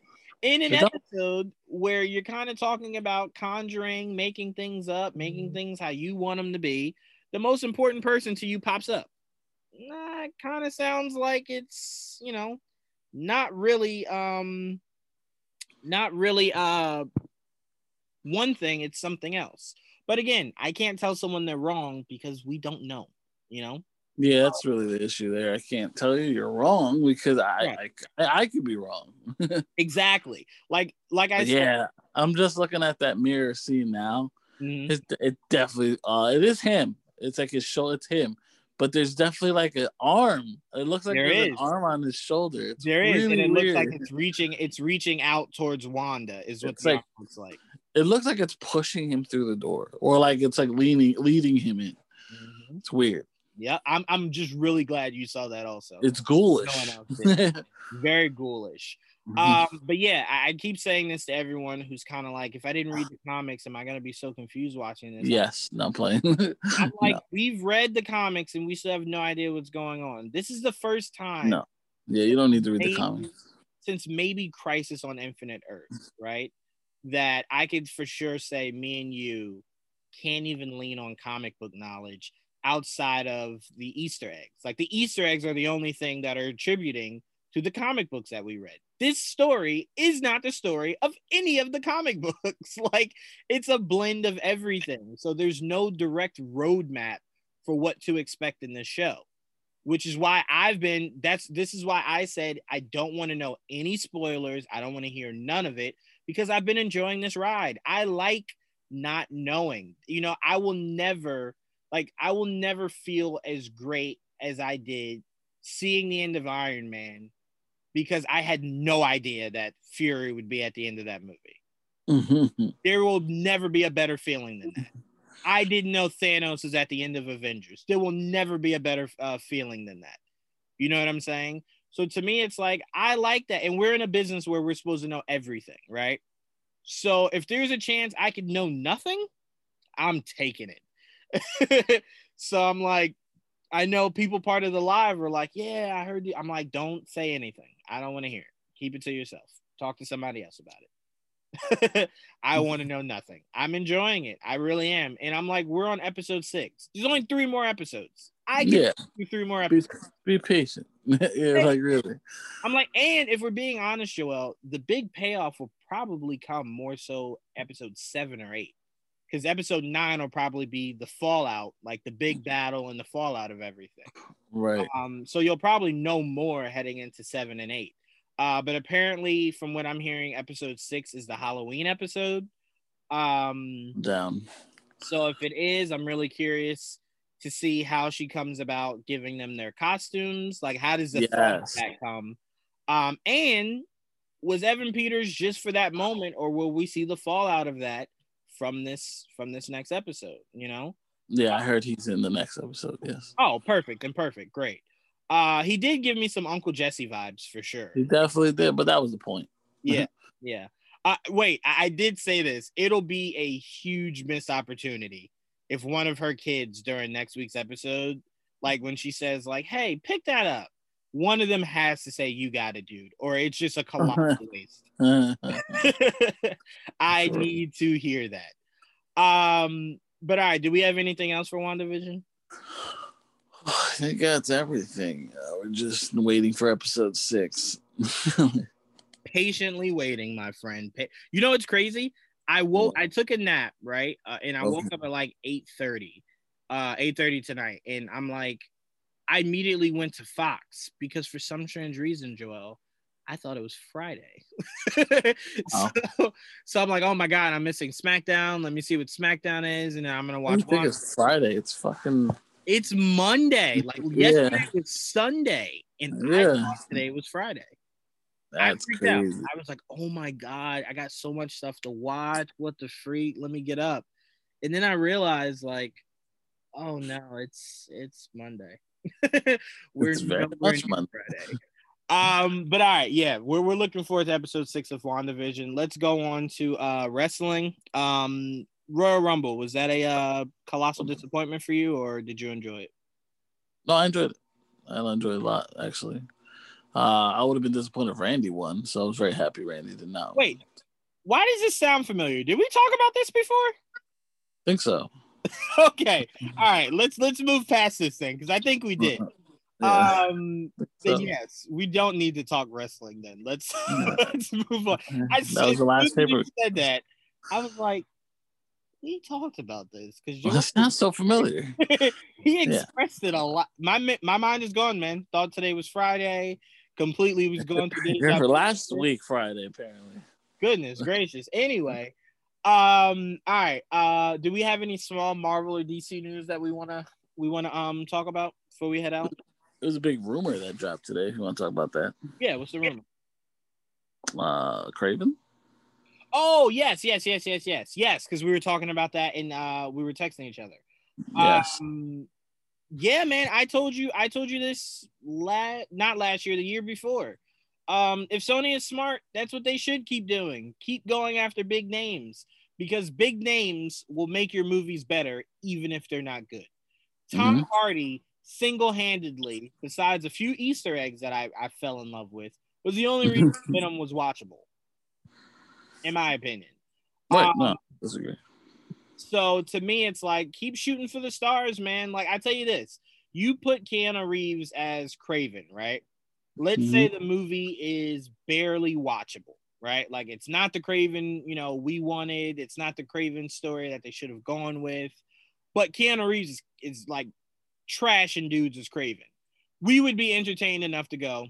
Yeah, I'm still figuring out what the fuck that movie's about. Like, who's he Right. hunting? Animals or like people? Like, um, It's again, it's I- I creating another villain that need Spider-Man that they're just like, ah, we could do it without him. but no, I mean, yeah, that's very true. Even though uh, Kraven did, and, and in the cartoon, I don't remember in the comic book specific. I know, I know, at one point Kraven was a good guy. He Uh, was. towards during the end of that series. He Well- helped. Um, who did he, he helped get Morbius? I believe that's crazy. Well, I know I'm gonna piss you off by saying this, but it's the feeling I had when they first said they were doing a Kraven movie. I want the story we got teed up in uh, Ultimate Spider-Man, Which one's that? Uh, White Tiger. oh no, I'm good. They don't have the would be a rights to that character, so that's too bad for them. Wait, they don't have the rights to White Tiger? Uh, not not Sony. Oh, oh, oh! Marvel would definitely let them use that. I, I, I don't know who, what other Marvel character you can use that Yeah. is really good hand to hand that realistically would be in a Kraven world. Neither. that's why I'm not really tr- interested.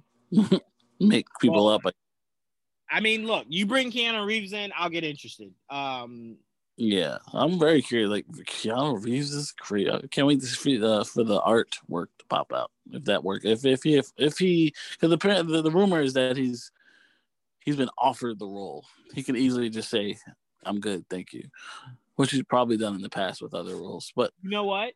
I don't know though that he will. This is what I'm really curious. about. I heard a rumor that he had. uh, Maybe it's not a rumor. Maybe it was reported. Careful how you say that. that he had um you know he and Feige had had a lot of conversations. Yes. So my question is is it what cuz to me you don't take Kraven if Kevin Feige offered you something, right? Like it just logically it just doesn't make sense. You don't go with the it could be and miss out on the sure thing, right? So I'm Mhm. curious if there's any credence to that that uh, that rumor. Um, there's no way he takes this role as Kraven if he's spoken to Kevin Feige about anyone in the MCU, right? Right. Um. Um. Yeah, I don't. I really don't know what to. I don't know how to feel if he got it. Like I was upset when Tom Hardy got Venom because I, I love Venom, but like I didn't. I wanted to waste. I don't want to waste Tom Hardy on Venom. That's how I looked at it. Do you That's- still see it the same way? Yes, Hmm, interesting. Okay. I love Tom Hardy. No, I mean, Uh, you still see him as Venom as a waste. yes, because I think he could have been used for a better character. Hmm, interesting. Yeah. Um, and then we have you know Keanu is and he's older now, so I'm not that upset, but still, like Kraven. it's almost like look, they got Jake Gyllenhaal for fucking Mysterio. So who am I talking about? They got Michael Keaton for Vulture, so I mean, right, like for real, they got big fucking guns for these ba- these Sony villains are like serious. I tell you right now, Joel, when I heard they were using Vulture, I had John Malkovich in my head, and I couldn't Yeah. see anybody else. Right? well, I think he was originally casted for Vulture. At least he was supposed to be. That's what I thought. So it was always in my head, and he looks just like like when you when you picture what he looked like in the comics, and then look at John Malkovich, Yeah. like that. Yeah, old and bald. Right. So when they said Michael Keaton, I was like, huh? Why? Yeah, because you don't you don't think it no, when you hear it. no. Here's why. I didn't think they would go tech. So I'm thinking more so, you know, obviously a little bit more advanced, but it would be the the custom look of what vultures always look like, right? So I'm like, John Malkovich could totally pull that off. I'm like, Michael Keaton can't pull that off. But then when you start getting the, the information of stealing tech from the Chitauri and Stark and blah blah blah, you're like, oh, okay. So you're not going for the actual look of Vulture. You're changing it. Okay, then it makes sense. Um, so I mean, I don't know. To me, Keanu Reeves is a guy that I originally um I originally wanted for uh wow, I was about to say Johnny Storm. That's not what I meant. Johnny Blaze. Mhm. Um, you know, and I couldn't get that out of my head. So I'm like, Kraven, what? I barely was on board with Joel Kinnaman being Kraven, let alone Keanu Reeves. I'm like, it's just not a character I think you need to cast that high for. like, but they do if they want to make a movie. for sure. And I get that. And I really do. I really, really, really do. But this, like, if you can't get Keanu Reeves, even if can't, Fox is a again. even if you can get Keanu Reeves, this movie is still a hard sell for your main audience. This is a hard sell for us. Even if you can get Oh, Keanu it's, Reeves. it's much easier to sell when you have Keanu Reeves on the other side. It is. It is. Um, You know, people get got excited when they heard this. Like, oh shit, for real? I'll watch it. Now they care. No one gave a shit about a Kraven movie, and then you said Keanu Reeves is gonna be Kraven. no. yeah, those people sound like people that are more so interested in Keanu Reeves than they are the character. That's why they did it. Oh, that's why they want it to happen. Because I'm like, the first question I know that popped in me in your head was, all right, cool, but that doesn't enhance your story by giving me Keanu Reeves. Like, what the Yeah. hell's the movie gonna be about? Yeah, I still don't give a fuck. Like, I don't know what the fuck. I don't really want to see Kraven by himself. I want to see him. either. I have no If interest. get Keanu, he better be in this new Spider-Man movie. That's that's what I would hope, right? Like that's where the fir- that's the first time we would see him. So maybe his his uh conversation with Feige was was a double edged sword. Mhm. Was about possibly being you know introduced in the MCU and then go on to have his own movie in uh with Sony. Um, very possible, highly unlikely because he's filming Matrix and then John Wick, so he clearly won't be on the set of Spider Man anytime soon. Um, but yeah, I don't know. I don't. I don't. I don't really. We gave we gave this way way too much time. It's just uh, Um, it is what it is. yeah, it is what it is. Um, I love the merchandise for Darkseid that we just got. Mhm. Um, I also do love seeing. I know a lot of people are like, "Call Peter now," but I love seeing Steppenwolf murder horses. I don't know about you, but that whole scene right there looked pretty dope. I'm calling Peter. Call her. call her. Call call Peter, Peter, whoever you need to call. I will still tell them that I love that scene. Um, because it just adds a more it, adds more to that character of like how dope um and how strong he really is. Uh, but my biggest question is what is Zack's like infatuation with the destruction of Amazon women? Like he really liked it. That was one of my favorite scenes in the theatrical cut. So if it's a bloodier version of that, I'm excited. No, I, I I am too. Are you looking forward to this new trailer? Yeah, more so than all these little clips that people are like getting boners over. I, I don't get that, but I definitely want the trailer. Well, here's my biggest issue with people getting excited over the clips. This movie will not drastically be that much different than the theatrical version. So it's don't know. like you think it already, it already looks different.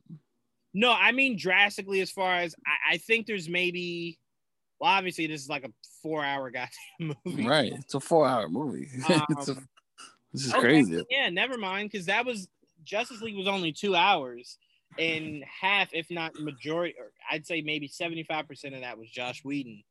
Um, so yeah, maybe it will be. All right, so I, I'll eat the crow on that, but um, I don't know, man. I, I look at this, I'm excited for it, just for um, to see what his vision originally was, and then I immediately never want to hear about this again.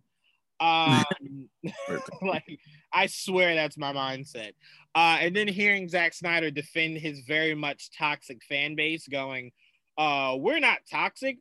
Uh, toxic people wouldn't raise raise money for uh for suicide Yeah. prevention." I'm There, like, there, there are good people on that side, but you know, not all of them are fucking good people. Joel, That's- that's the I've legit seen the most corrupt business people donate money. That's like the easiest thing to do in life is to donate money. yeah. So I'm like, again, I'm not saying these people are bad people, but they are toxic.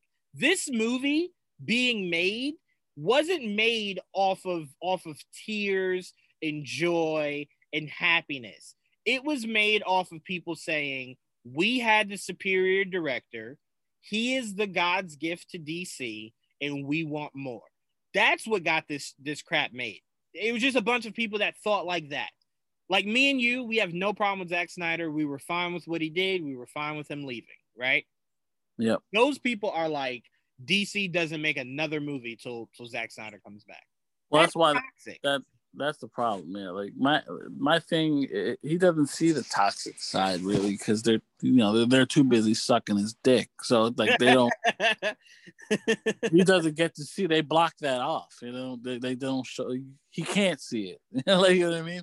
He cannot do anything wrong in their eyes. So and they the can't do anything wrong in his eyes. And I'm just like, because of it, you know. yeah. But that's what I mean. Like, like they, they're not all of them are bad. I'm not saying they aren't, you know. Uh, and then, but there are some really nasty people out there that just they that worship the ground he walks on, which is unhealthy in its own right. But like, and like, if you're one of those people, chill. like, like it's like I get it, you like them, but like you gotta relax. Like there, there's some people that just they go too far, you know. Uh, and then the, the- you can't you can like something and not shit on the other thing. That's another thing. And you know what? I it all comes. And I look, I've been saying this for a while. This all stems from all the negativity that fucking BVS got. Yeah. All of it. This all stems from the the, the amount of negativity came from because that movie wasn't great, but come on. It wasn't the shit that a lot of people gave, you know, that it gets. And I think a lot of people turned on just it, it went from all the shit that they got and then they they they they took it and it turned into this. And now you got some of them became toxic some became passionate you know and it became a coalition and it grew and it grew and then it became like this cult thing. Uh, and that's what happens when you have such a cult following. They'll just turn on you. You know what i mean? Because like they've been they had to deal with all that. Look and look it was a bad look, look, you were there you were around during that time it was really bad couple months after bvs to be, especially to be a dc fan it was really hard everybody was shitting on you everybody you're my witness. You saw my Facebook status. Uh, this is before I knew you, but you saw my Facebook status of me saying BVS will be way better than Civil War. I was riding so hard for that movie. Right. Um, and you know, it it like to me, I still think it's it's it's up there. It's up there when I think of visual masterpieces. It's up there. It's a Yeah. beautifully shot movie for sure. Yeah. especially Uh, like the director's cut like the, the ultimate edition A is definitely. A hundred. especially the first two acts is like really good actually you know beautiful. Uh, the casting was great. Uh, we got our Yeah. future Wonder Woman from that. Uh, we still Yeah, have most of our Robert actors. Pattinson. Yeah, So I see Robert Pattinson, we had our best Batman. Um, so to me, it's like there's a lot to be thankful for of Zack and of what that movie did. Um, but I won't ever argue with someone that says it's an inconsistent story that that just kind of does too much. I get Yeah. it. I, I do I understand. just I just watched it last week, you know, and like I I I- look, I don't like it as much as I liked it the first time, and I watched that motherfucker three times in theaters. You understand? Like I get it. Like I I enjoyed it and I defended it a lot, a lot. But the problem was it got to the point where these people turned it into like this god tier movie, and it that's just not what it is. And then it's not. and it made me look at it differently because I'm like, well, I, I like it, but it's not that good. Like, let's, be, let's be real. like, I, I say this, I say this to defend this movie. This is the biggest defense I have for that movie. Everyone always says it was doing too much, right? Like it was just doing too much. It was introducing people. It was trying to force a story. But here's the funny thing, Joel. A movie came out the same year that did the same thing, just better. exactly. But that's the point. It did it better. No, But my thing is, just say they didn't do it well. Don't say Yeah. that it was overcrowded. It was doing too much. Yeah, no, Civil I just War didn't do it well. Addressing five different storylines in a movie that was only supposed to be about Captain America. No, like if you change all these certain aspects of BVS, it's it's a better movie, especially the ending of it. Just certain Exactly. things. So to me, it's just one of those things where it's like it's it's a bit inconsistent. I give you that. I, I for sure give you that. But Yeah. there's just so many weird. parts about that movie that people see on the Marvel side and ignore because they're good, but then shit on DC, and it's like they're doing the same thing. One just has a track record of doing it better, you know. But to me, it's when you kill these movies that puts DC in this dungeon that puts them in a money mode. And that's the worst thing to do with comic book movies. You can't only be interested in making money. You'll produce really dumb, horrible movies. The passion has to be there. And there's one thing I give Zack. He's very passionate about these movies, man. And you get that. He was willing to murder Superman in your second time seeing him. If Yeah. that is not away. passion to growing the story of Superman almost immediately, then Yeah. I don't know what it is like. That'd be like if, if Kevin Feige was like, man, you guys love that first Iron Man movie, right? Yeah, we loved it, Kevin. All right, dope. He dies in Iron Man too. What? Mm-hmm. yeah, yeah, yeah. I got some progression to do with that guy. I'm not thinking long term. We're thinking three or three movie arc here. Yeah, no, five movies, movie, five it. movie arc. but um, speaking Like, of what? BVS, speaking of Wow. BVS, let's talk a, a, a little bit of Justice League before we get out of here. Um, Henry Mhm. Lennix says that he wore a mocap suit for Martian Manhunter, but isn't sure how he will look. "Quote: I don't know what the body is going to look like and all that, but I'm thrilled to see it. That guy is probably in good shape." Um, so that leads me to believe that there's a little bit more to seeing Martian Manhunter than just the one little scene that which is good. I can't wait. That's one of the most that's one of the things I'm most excited for, honestly. I cannot wait to see the Martian Manhunter. My God. yeah, and we know Joel from our history that it's a character that they've they've almost swore off over there. Um, as far as putting in movies, right? um, so, I mean, hell, can we be honest? To a degree, they swore it off on television. We see him in Martian form rarely, but he was in it. You know, but he was in it. He was in it. The fact um, that we um, get Martian Manhunter in the movies now, and of course on TV, I mean, that's a lot of Martian Manhunter. More than Green Lantern we're getting, motherfuckers. I will take it though. I, I would not mind if they spun off and did a Martian Manhunter show. It would it would add a lot more to that character. That I, would, I if he's good, I want to definitely see more. Of course. Yeah, for sure. No, no, no, no, no. I mean, uh, when Supergirl ends. Oh, oh, oh, a Martian Manhunter show. Oh, yeah. oh um, I'm not. I'm, I'm fine with that if they want to do it. I mean, but I, I definitely like want to see more Martian. that, but that's what I'm saying. If you're now upping the budget with teaming with HBO Max, I think we will get it. You know, I think we will get a better looking Martian Manhunter. I wonder if he transitions over to Super Superman or he just stays in National City. I guess you know he must. He might as well just stay in National City because I really think Supergirl is going to the future. yeah, I do too. I do too. Um, the hero right. there. Um, I'm trying to think here. Uh, no, we're, we're both excited for Henry Lennix. I'm a huge Henry Lennix fan. I, I'm obsessed with the Blacklist, so I love everything Henry Lennix does. Um, any other big stories we we missed? Mm, I don't think so. Uh, let me double triple check. Um, not really. I think they got most of it, if not all of it, that I give a shit about at least. Um, yeah, that I feel like is big. You know what I mean? Mm-hmm. Um, because everything else has been pretty, you know, right there. Uh, that's it. Yeah, I don't see anything. I retweet a lot of basketball, apparently. Um.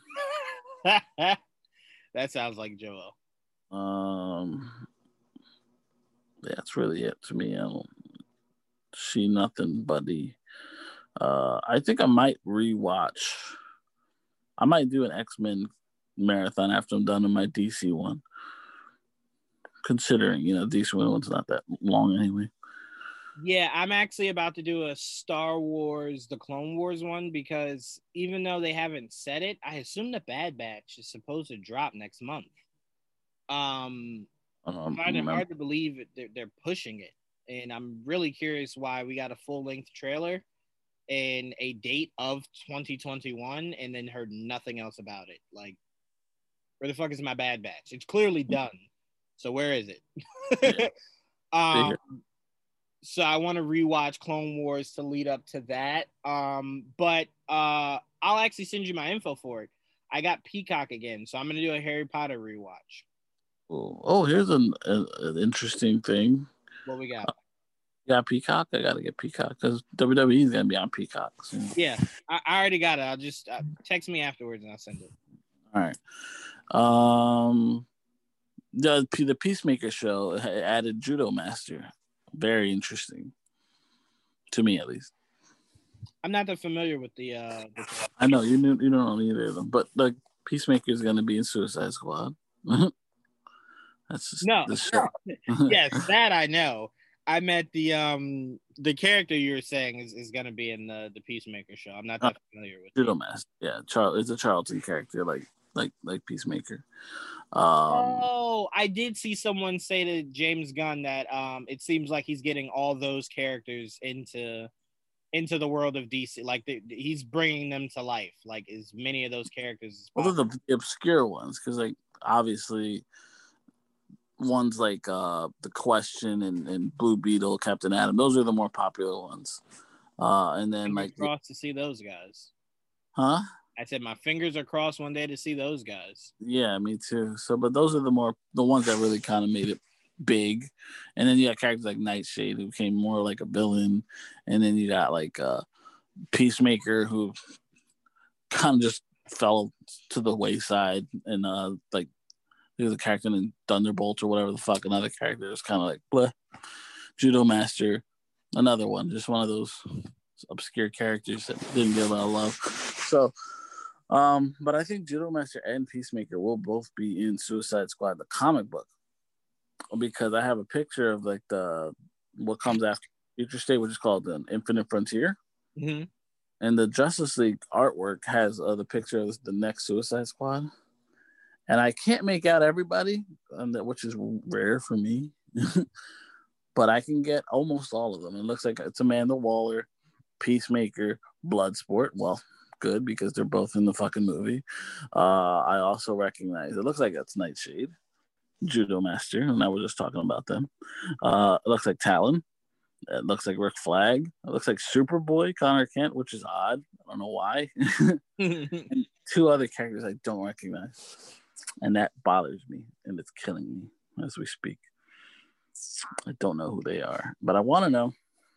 But I'm in, might you know. That might hint at other characters that might show up in the Suicide Squad movie. So we'll see. Oh, we got um we got a um a clarification on what completely threw both me and you off, which is the trailer to the animated um Justice League. I think was it uh shit. Was the Justice League movie, uh, animated movie that just uh, dropped its trailer? What? I can't remember the name of it, but it cleared up the the confusion Oh, of the Society World War II. That one? yes. It remember it confused us on Yeah. having two voices for Flash. Yes, that's, I was very, very confused. I'm like, what the fuck are you talking about? I'm still confused on why you needed to enter a, a future Barry in Yeah, the story. Yeah, yeah. Um, I'm, I, yeah, I don't know why too. I guess that's like, uh, they're doing what they did with to me with Batman and Justice League Dark. Just oh, here's a character you do know, and here are characters you don't know, even though Wonder Woman didn't. So, but whatever. Um, to me, that's and I, I'm very excited for this movie because you know I'm a big fan of the Justice Society, especially the older ones, the old school ones. Uh, and it looks like um, they're gonna. I, look the the fact that they're introducing a Justice a Justice Society animated movie means obviously we're gonna get more Justice Society uh, going forward, as we talked about last year. Because just uh, the young Justice Society is coming to Stargirl. We're gonna get a version of Justice Society in Black Adam. So expect more Justice Society in your life going forward. Um, so yeah, I definitely keep keeping an eye out for this movie. I'm very excited. Yeah, I, I like the I like the trailer. I just to me it's kind of that weird variable. It's like this movie should be a focus on uh the Justice League Society and, and getting them more popular. Um and the more the more relevant characters you add in there, the more it takes away the focus of it. Um, it's why I like Stargirl because I didn't know any of those characters. Well, I, that's not true. I didn't know some of those characters before Mhm. watching this show. Um, and I was- go ahead. No, I was just saying that that, that that was what made me more excited for Stargirl was that, that I knew they were coming and they were going to be in it, so I was very excited to see them. And they they gave me more than I even expected, so very happy. Yeah, so I mean, I remember I tell everyone this story all the time, Joel. I'm like, I love season one of Stargirl so much. You know how much of a fan I was of season one. Yeah, yeah, Um, I also remember that when we were at the panel introducing this show, I couldn't care less. I was, I mm-hmm. was so uninterested and so ready to go talk to the Titans. And I remember you being like, "No, Juwaan, like this is really dope." And I was just like, "I don't fucking care." Like, and then fast forward, the show comes out, and I'm just like, "Damn, I wish I listened more." like, because like now I'm just like, "Damn, I want nothing but information from Jeff Johns about this show." Um, Yeah. and yeah, we got to hear Jeff Johns talk about it in person, which is pretty cool. directly, Yeah. directly, we were right there. We and I, I couldn't care less. and now and then he shows up a couple minutes later at the Titans thing. You're like, oh, you're the one that made us late. yeah, I'm like, damn you, damn you and Stargirl for making us late. Um, but yeah, I, I, I think that's all we got for for this week. Uh, we need the Knicks Yeah. to, to win big tomorrow. Um, Please. We also need to keep our eyes on the Knicks. Uh, according to Ian Begley, within the next, you know, few weeks, up, uh, uh, fe- next few weeks to a month, uh, as far as trades, um, he's not really speculating like home run hits, but he's just speculating we can move some more pieces. Um, you know, to free Yeah. minutes for certain guys. For sure. Um, so, you know, that's all we're looking forward to. It's officially the off season for the NFL. Me and you have been waiting for that. Mhm. Um, you know, I, I'm I've been paying attention to this quarterback carousel. Apparently, Derek Carr is on the trading block. Carson Wentz is on the trading block. Yeah. Um, so those are guys I'm looking at, but apparently New England's not interested in either one. Really. Um, shocking, Joel. I mean, for a team that has no quarterback, they're sure watching a bunch of them go by. Um, so it, Okay. it, it legit feels like they just dropped a hype video for next season for New England, and Yeah. Cam Newton's in it. So I'm like, oh fuck, are we bringing him back? Like, Cam. you guys not get enough of each other this year? Did you not? Um, so apparently they didn't. Apparently it's a match made in heaven, I guess. But anyway, um, that's all we got for you guys this week. There's a lot hopefully dropping uh within this next week or two. Uh, so me and Joel will have a lot more to break down. But as for now, that's all we got for you guys. Um, oh, last thing I want to ask you: You think your girl Io Shirai is gonna make it out of this triple threat? Uh, who's in it? Um Toni Storm, my wife, and some other brolic chick. I can't remember her name. She's like really, really buff. She came from UFC, I think, or mixed martial arts. talking about Rachel? No, no, I, I love, Raquel? no, I love, I love Ray Cat. She's she's one of my. She's easily creeping up for me. I'm talking about the. Did you see NXT last week? Not yet. Probably watch it tonight, tomorrow, or tonight, Okay. maybe tonight. All right, well then I won't say anything. When you watch it, you'll see who's in, who's uh, who's the final member of the the triple threat. Um, so you'll you'll see it when you watch it. But um, yeah, I don't I don't know, man. I see Io Shirai, uh, you know, retaining it.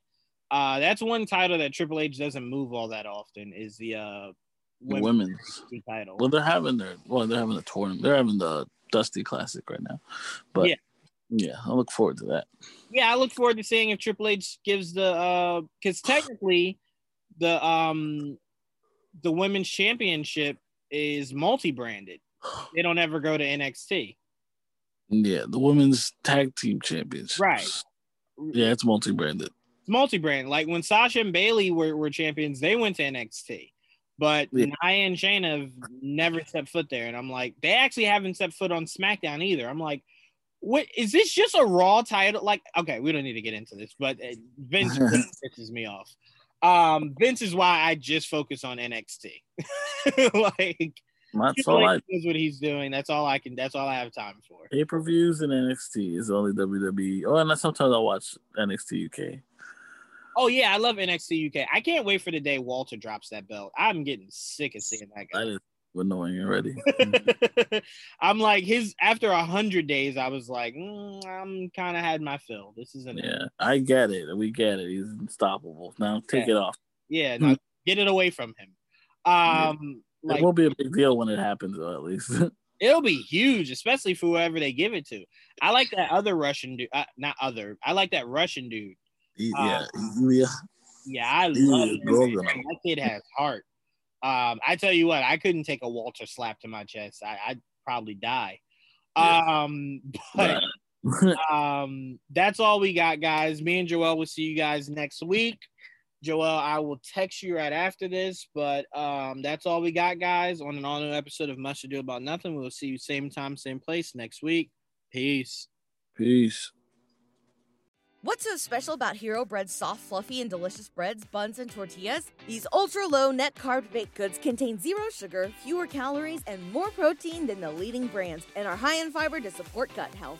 Shop now at hero.co.